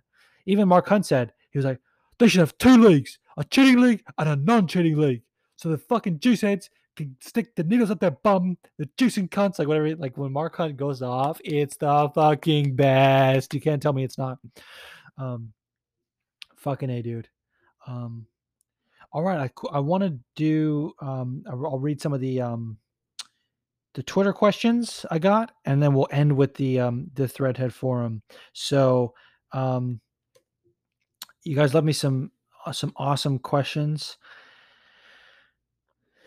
Here's one from Joe Blogs. This isn't really a question, but I always like to read the little commentary that's in the forum that's kind of part of it. Like it doesn't need to be a question for me to read it. Um, so at Joe Blog 74, the man, go give him a follow. He says, I'm thinking of starting a new trend and saying big cards are going to be rubbish because these not so well known cards are lit to fuck. Booyah. yeah, dude. I've said it before. Like the, the cards that are like shit on paper, they always deliver. It's so crazy. Um, I mean, not always, but almost always. Another question from Eamon at Team Flemo 2. He says, I don't have a question. I would just love you to sing A, B, C, D, E, F, G, H, I, J, K, L, M, O, S, P. I told you I made that thread of like, let's do a thread nicknames for OSP, which I'm going to read some later. Um, and he put that one. I was like, I was like, people aren't gonna get how great this actually is because of, of the ABCD He left of the LM, but in my opinion, like if you gotta, it has to flow with the thing. You have to say the LM too. It's like H I J K O S P. It misses it, but H I J K L M O S P. Fucking a. Um, another question from Brat MMA at Brat MMA. Oh, she's just referencing her. She actually went to the um, Threadhead forum. Thank you. I'm to read your question later. Um, and so that's actually it as far as Twitter questions. So now let's head into the Threadhead Media Forum. Again, this is going to be the new home. Uh, I'm super excited. First question, we're starting it off right from the King, Rory, Boss Man, Threadhead Media. He says, "Who should Overeem fight next?" Um, I don't necessarily have an answer for this. There's, there's, it feels like there's plenty of options. Then it feels like there's not. Like I said, he's only got a few fights left in him, and I want to see him, you know, get another shot at the title if that's possible. Like he's he's up there and um like it's it's not super far fetched as far as rankings go, but it is in terms of who he would need to get past. Like um the Jairzinho rematch is kind of interesting because Overeem was winning most of that fight up until he got his lip busted wide the fuck open. So um given that uh Jairzinho lost to Francis and then he came back and beat JDS, um that's interesting to me to see Overeem Jairzinho rematch. And um, I also wouldn't mind um, Overeem versus Derrick Lewis. Like that's super interesting. But the fact that Derrick Lewis is booked against Curtis Blaydes, that like to me, when when Derrick Lewis won his last fight, I was like, the fucking the Curtis Blaydes fight is the fight to make. So um we have to kind of see. But if Curtis wins, um, he's likely going to be the number one contender. And like, where does that leave Derrick? Well, the Overeem fight would make sense. Now, um, if Derrick Lewis wins, I would not like to see um, Curtis Blaydes versus Overeem too. No interest in that. We basically saw the reverse of what happened with Overeem and Sakai. Like, you know, um, has Overeem fought Volkov yet? I don't think so. That would be intriguing to me, actually. Overeem versus Volkov is an interesting fight. Um, it doesn't do much for him in the rankings, but it keeps him busy. And I think the Reem will always be relevant, you know, as long as he gets a good win. And um, yeah, the problem is like Overeem's fought everybody in the heavyweight division other than these young guys. And like, like who wants to see fucking Overeem versus Todd Duffy? Like nobody. Maybe Todd Duffy, but um, yeah, I guess it's really just and I don't, I don't want to see Overeem JDS rematch like that has no steam in it for me. Um, I don't know why. For some reason, if Cain were to come back to MMA, I would like to see Overeem versus Cain. That's that's interesting to me. But otherwise, no. Yeah, these next few fights for Overeem are going to be super interesting because it's going to be. My opinion should be very strategic to uh, to get him that uh, that rematch with Stipe, or, or you know, like I said, in the Ngannou rematch. I hope to God and Stipe beats Ngannou. And actually, this is crazy. And, I, and again, this is like a shit take. Um, it doesn't necessarily make sense. But if um, Jon Jones gets there by the time Overeem um, makes uh get gets his title shot for the end of his run. Overeem versus Jon Jones, bro. Like they used to train together at Jackson's. Like I just think that would be so crazy if we if they if they actually made that happen. Like Jon Jones made his career of beating all the legends at 205. Like he might as well get one of the legends at um heavyweight and Overeem fought at 205. Like it's just an interesting story to me. I like stories.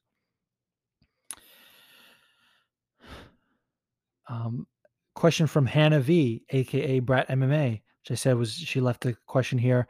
She says, Hey Juice, welcome back. What do you think has been going on with Woodley the last few fights, and do you think he can fix it? If so, how?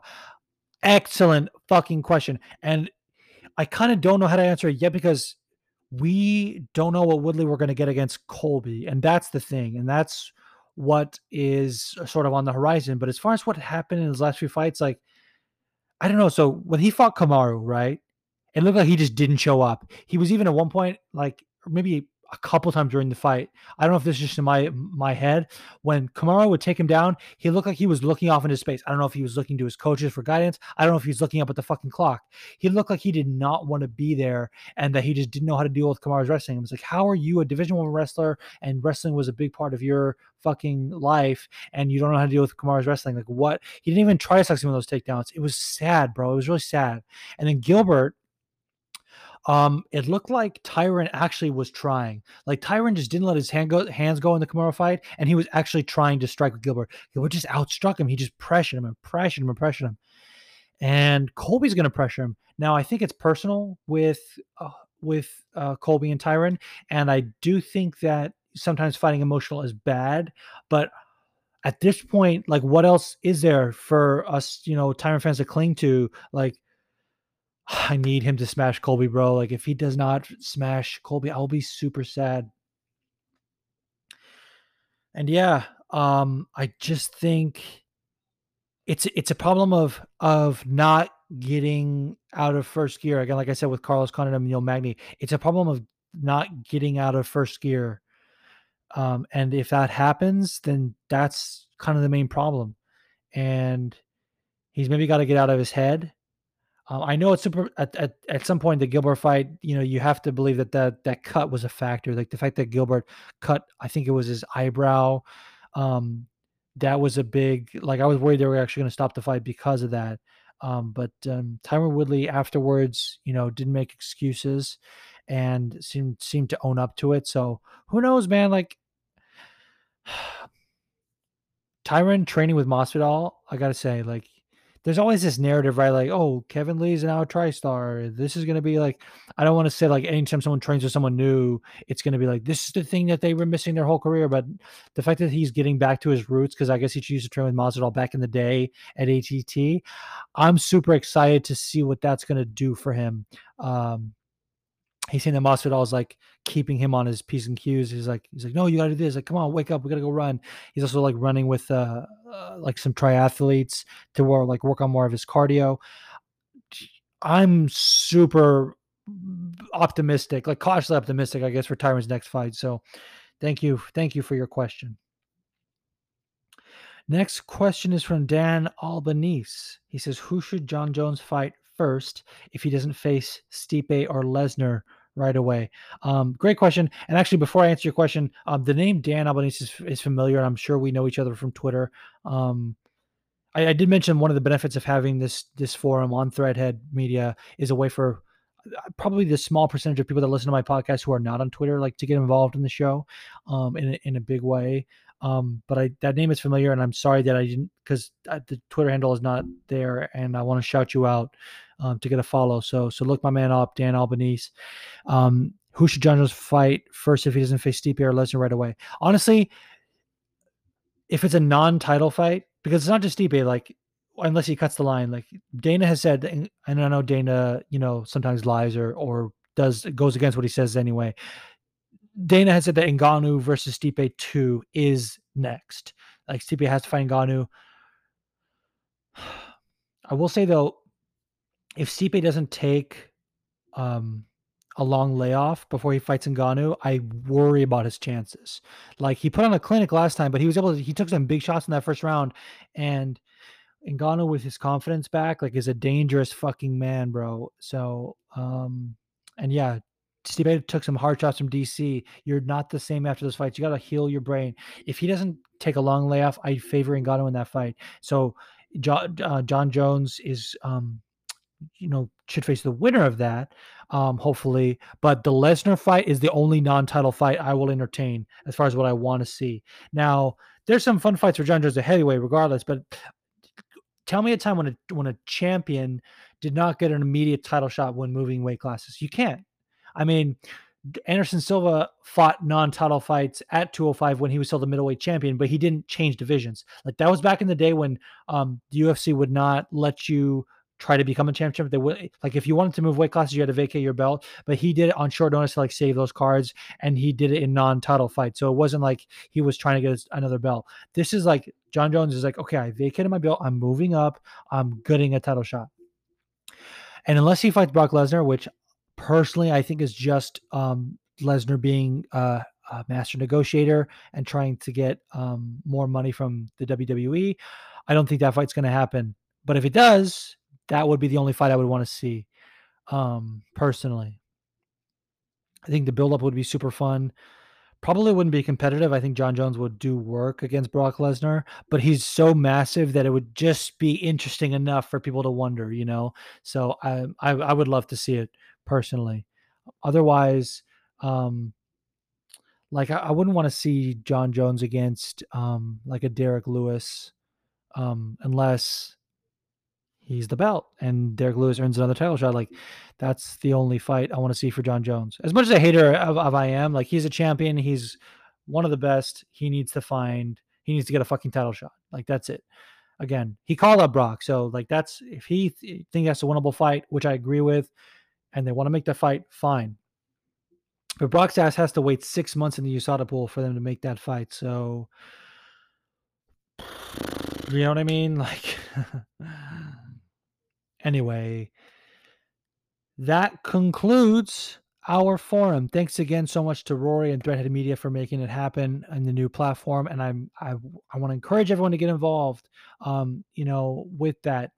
That's also, by the way, um, that's also a way for you to send in questions ahead of time. I, I, always said you can DM me on Twitter, and that's still the case. Like if you think of something, like don't you know? I want to keep the, the idea is for all avenues. The, the idea is to get more opportunities, not less. So you know that's still the case. But with the with the Threadhead forum, you can go there and leave a message for the show. It's almost like leaving a review on iTunes, which you should do anyway. By the way, if you're on Apple fucking podcast, leave me a goddamn review. Thank you. Um, but um, you can go to Threadhead Media and just leave a comment on the forum, even if I haven't made a new post yet. I'll still read those. I'll still see those, and they'll be relevant for the show. And again, it's a, another opportunity for voice questions, which make the show even better for you as a listener. So you can attest to that. Um, thanks again, everybody. And now let us look forward to next week's fight card. So, unfortunately, no one has their fucking shit together. I'm still going to preview the fights, don't worry. But um, looking ahead to next week's fight card, it's a bit of a mess, if I'm honest, because um, this card was meant to be headlined by Glover Teixeira versus Thiago Santos.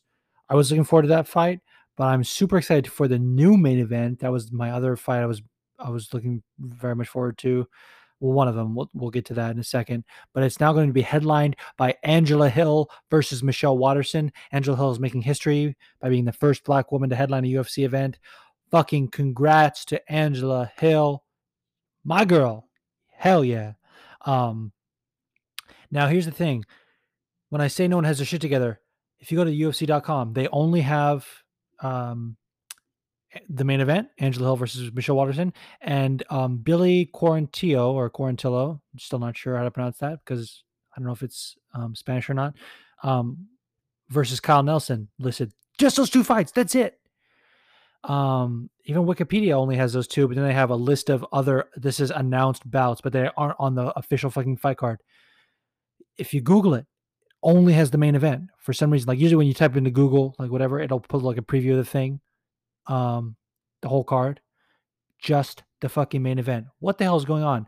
Tapology, thank God, has the fight card. However, one of the fights they have listed uh, is Khama Worthy versus Ottman um, Aziatar. Aziatar. I'm, I'm not sure if I'm pronouncing that correctly, and I'm pretty sure that's been canceled. So I don't know how up to date this is. I pray to God that most of it is correct. But um, so because of that, I'm going to highlight some of the fights that I'm just really looking forward to. And again, I hope that they happen. And I guess with all these cards anyway, even if all these were 100% accurate, it's all subject to change because of fucking COVID now. Like someone could have a positive corner test, you know, someone one of their cornermen could t- test positive. Um, and so with that, I will highlight a few of the fights um, I'm looking forward to. Sabina Mazo versus Justine Kish. Sabina Mazo, her last fight was awesome her last several fights, like she always delivers, in my opinion. Like the fight with um Shannon Dobson was great. The JJ Aldrich fight, fight was great. Sabina Mazo um, was the LFA flyweight champion. Many people thought she was going to make waves in the UFC. I think I want to say her debut didn't go her way or something like that, so she's had to kind of prove herself because of that. But she just always comes to fight, in my opinion. I'm, i really love Sabina Mazo. As a matter of fact, if she wins this fight, I know I said my dream car was like Molly McCann versus Viviane. That was just kind of like, you know, recency bias because Vivi just fought. But Sabina Mazo versus Molly McCann. My God, dude. Wow. I would love to see that fight. But Sabina Mazo versus Justine Kish. Justine, unfortunately, will always be the the girl that Felice Herrig made shit her pants in the octagon. Um, that's it's going to take forever to remove that stain. I'm sorry, it's terrible, but it, it's going to take a while for that um, memory to to go away. Um, that said, Justine is uh, a skilled fighter.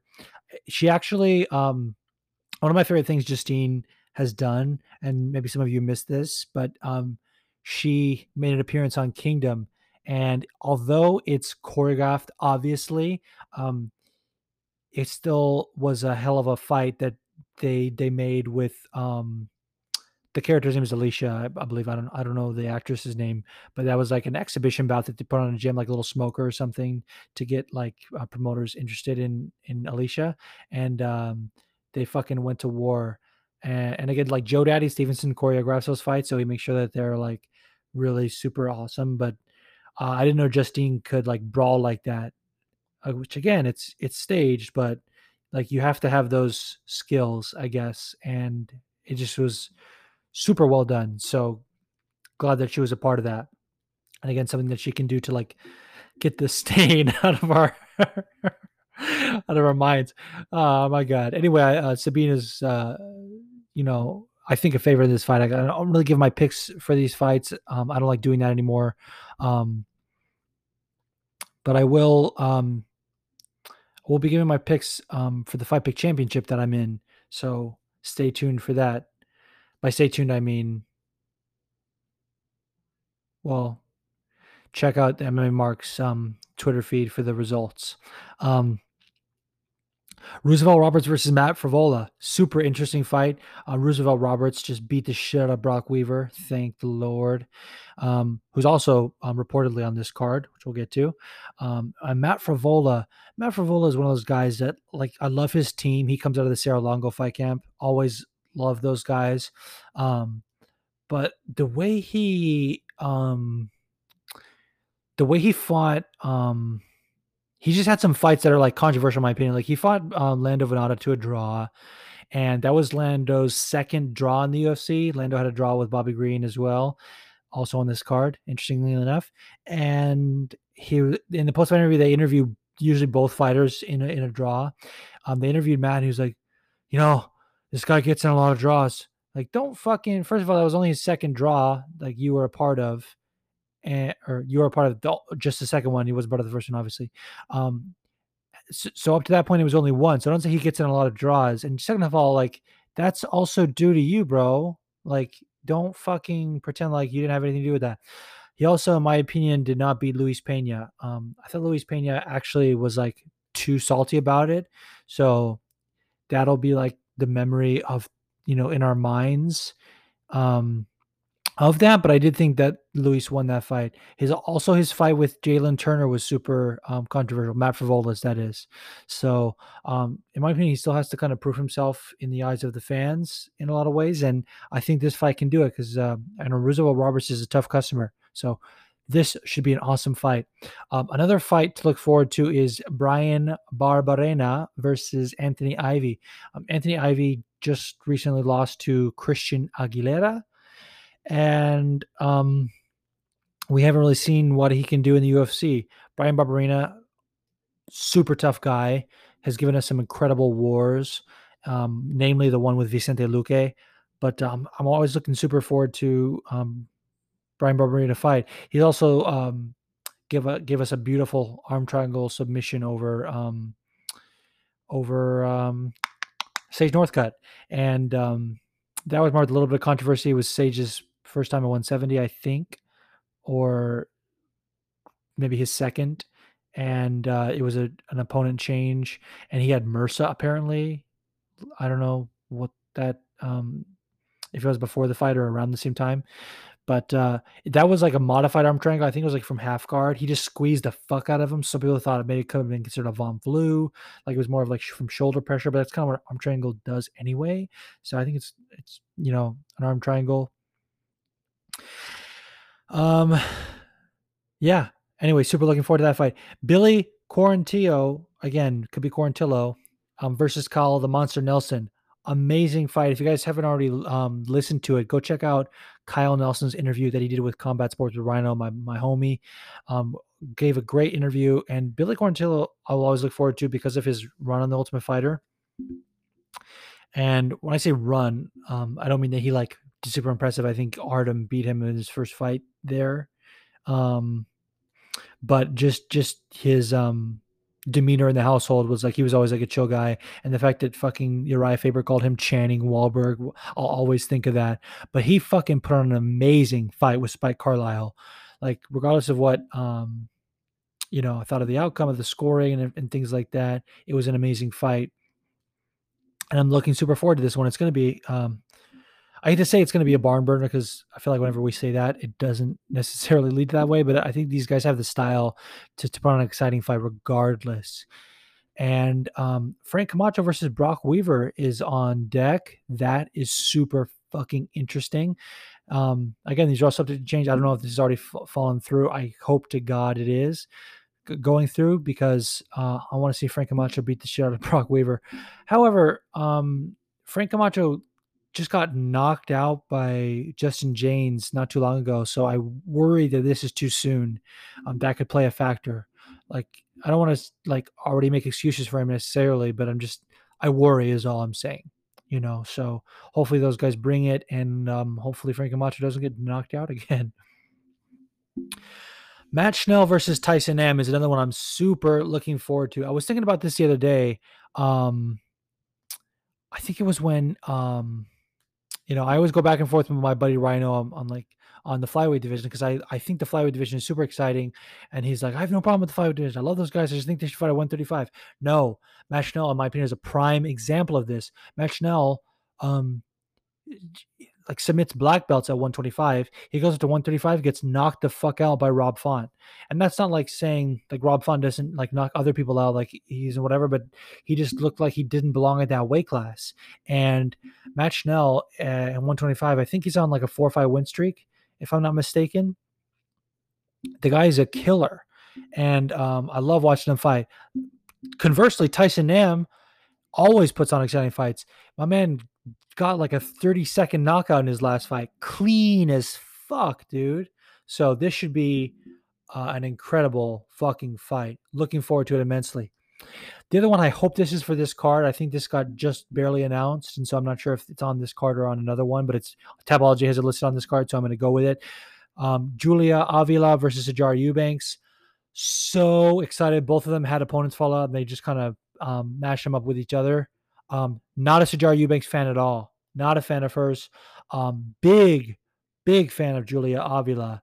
Uh, her last fight, loved it. I love everything about Julia Avila. Her debut was amazing. Her um, when she got on the mic and shouted out her her one of her I don't know if it was her yoga teacher or just a friend of hers, or if it was one of her coaches. Anyway, that someone was battling cancer, and if you know me, you know that I'm a cancer survivor, and that anyone that um, goes through cancer, um, Eh, or talks about it anyway, I, I got to stand. Like no matter what, like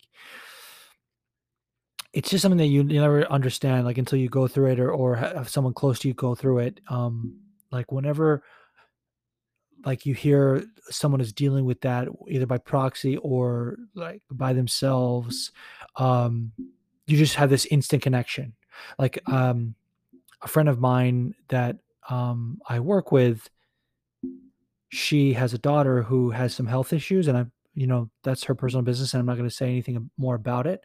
But as soon as like she she it's not cancer by the way but it, but it's a, it's a similar like you know tough illness and in, in some ways worse if i'm honest. But as soon as she found out that i had cancer we had this like instant bond and we just like looked at each other like we know like pain and hardship and um like i feel closer to her than i feel like to some people that I've known longer, and it's it's weird. It's so weird, but it's that's what it does to you. Um, so I fucking love Julia Avila. She's a geologist. Like, fuck, dude. Julia Avila needs to beat the brakes off of Sijara Eubanks. Um, another fight that should be like a slobber knocker. Hopefully, hopefully they don't gas out. Ed Herman versus Mike Rodriguez. Um, yeah, Mike Slow Rodriguez, one of the um, worst nicknames in the sport. Although it's he spells it S L O, and I recently found out that people from San Luis Obispo say slow, like like um it's part of San Luis Obispo County, and they're like, yeah, slow county. So I, I wonder if he's actually from. I mean, I know he's from like Massachusetts. I think uh, that's where he lives. He lives and trains out of. But I wonder if he's originally from there, and that's like a, um, he's paying homage to that. I don't know. Maybe I'm just trying to give him the benefit of the doubt because I like Mike Rodriguez. But bro, don't call yourself slow. you should be fighting slow SP.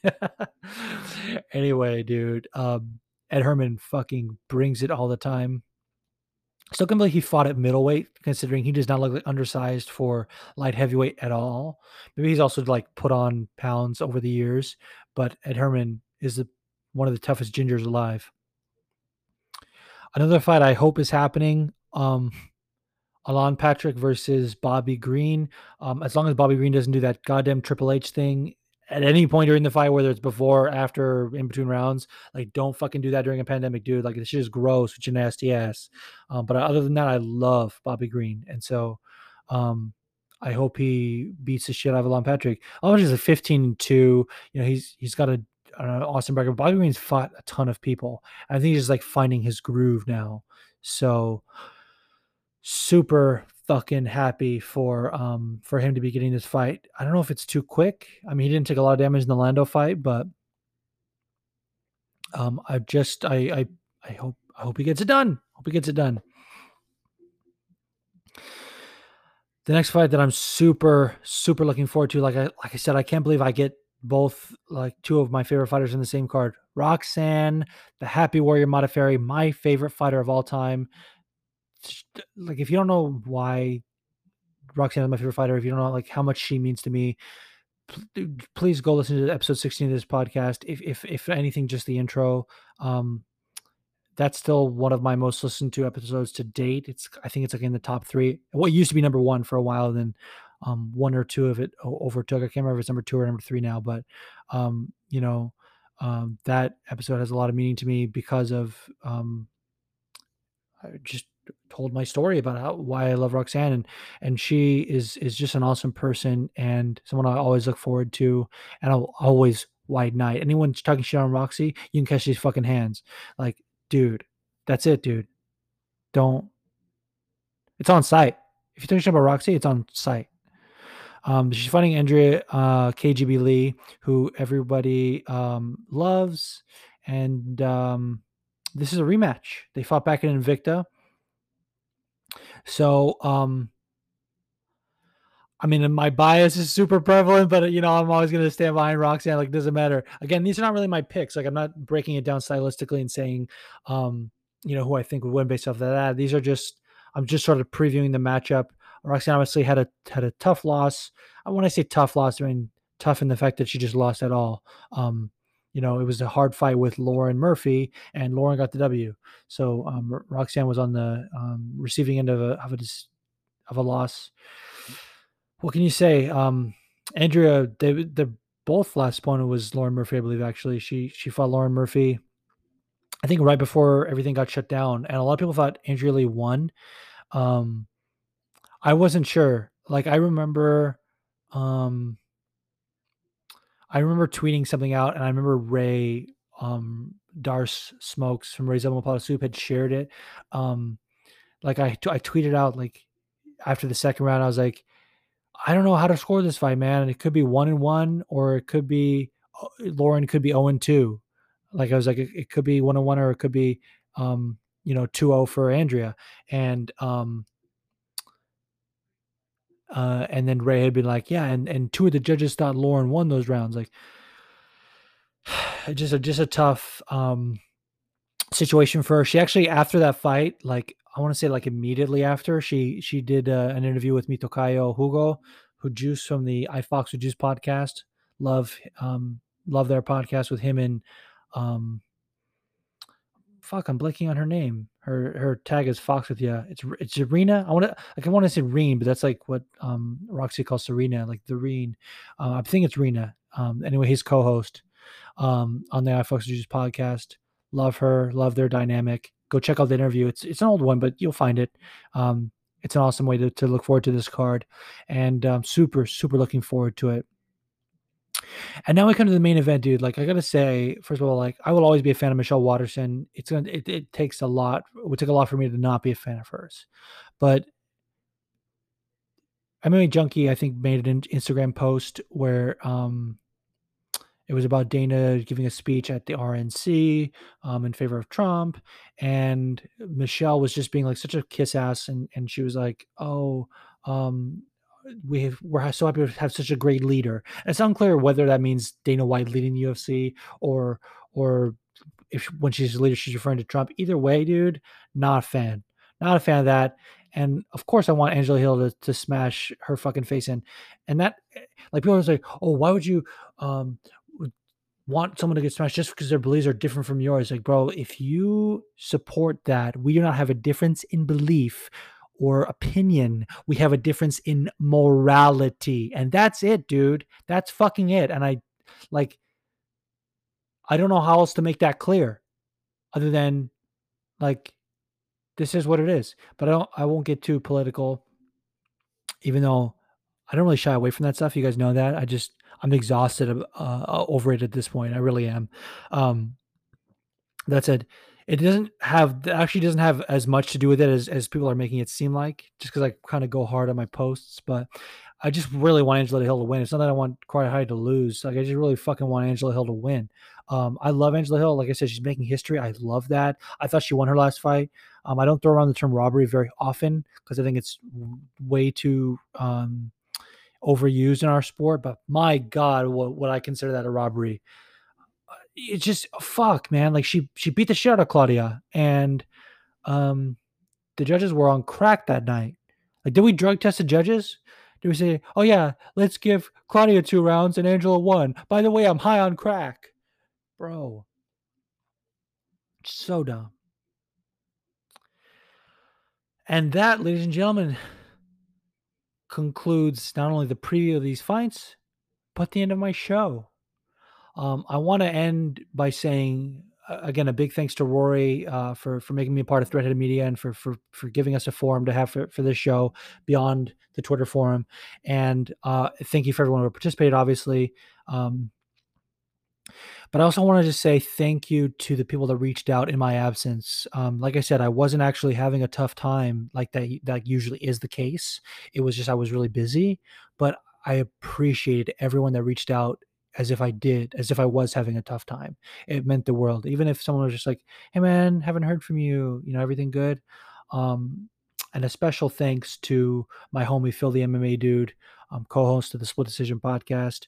Um, he and I are very, uh, very close, and um, he texted me about something that I won't talk about here, but it just meant a lot that he came to me about that, and and that we're able to to talk to each other about uh, you know stuff going on in the world, and I value his friendship. So I want to give a special thanks to Phil, even though he did not send in a question this week. Um, obviously, I, I missed his show last week as well in terms of the questions. So it's not even, we always like, if we ever miss, we're like, fuck, I missed. I missed sending a question. We always want to be engaging each other's shows. But that's, uh, that goes show you, you know, what fans we are of each other's work. And, um, anyways, thank you. Thank you so much to Phil. And, um, and thank you to Rhino and thank you to all of my fellow content creators who, um, you know, keep me on my toes and make me want to be better. Um, I'm working on getting a video element to this podcast. I think it's going to be in the form of a Patreon because, um, you know, I just like podcasts going on YouTube. It just doesn't sit well with me necessarily. Like I know I'm missing out on a whole other demographic, but like I just think like there's so much benefit to listening to podcasts on other platforms like Spotify and Apple Podcasts and other audio-based platforms that are like you can download them and have, like listen to them throughout your day and while you're driving and and not have to like sit down and dedicate time which like that's what i love about the podcast because i get to be a part of your week you know? Like when deja tells me oh i have conversations with you that you don't hear like i'm always responding to you when stuff's going on or like julie from Scotland, she'll be like, oh, I put on while I was having the week LFT or whatever. Like, fuck, that was such a bad Scottish dialect.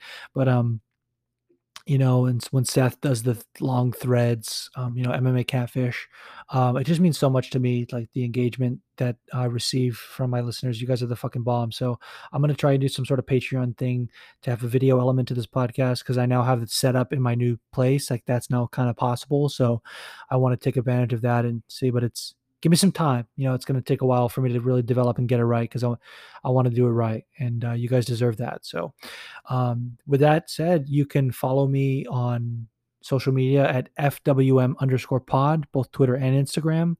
Um, you can send an email to the podcast, fightingwithmyselfpod at gmail.com. If you want to, you know, get involved in any way, or like I said, you can. That's another way to send them voice questions. If you want to send a clip of your of yourself that way, and you don't want to download Anchor, but if you download the Anchor app, you can search "Fighting with Myself" and send an audio message very easily. And now you have another outlet for that, which is threadheadmedia.com slash forum slash fighting dash with dash myself. Wow. Wow. So thankful. So thankful. So um, thank you for anyone who got this far again, people don't always listen to the end, and, and it warms my heart. Anyone who does. Without further ado, good night and good fights.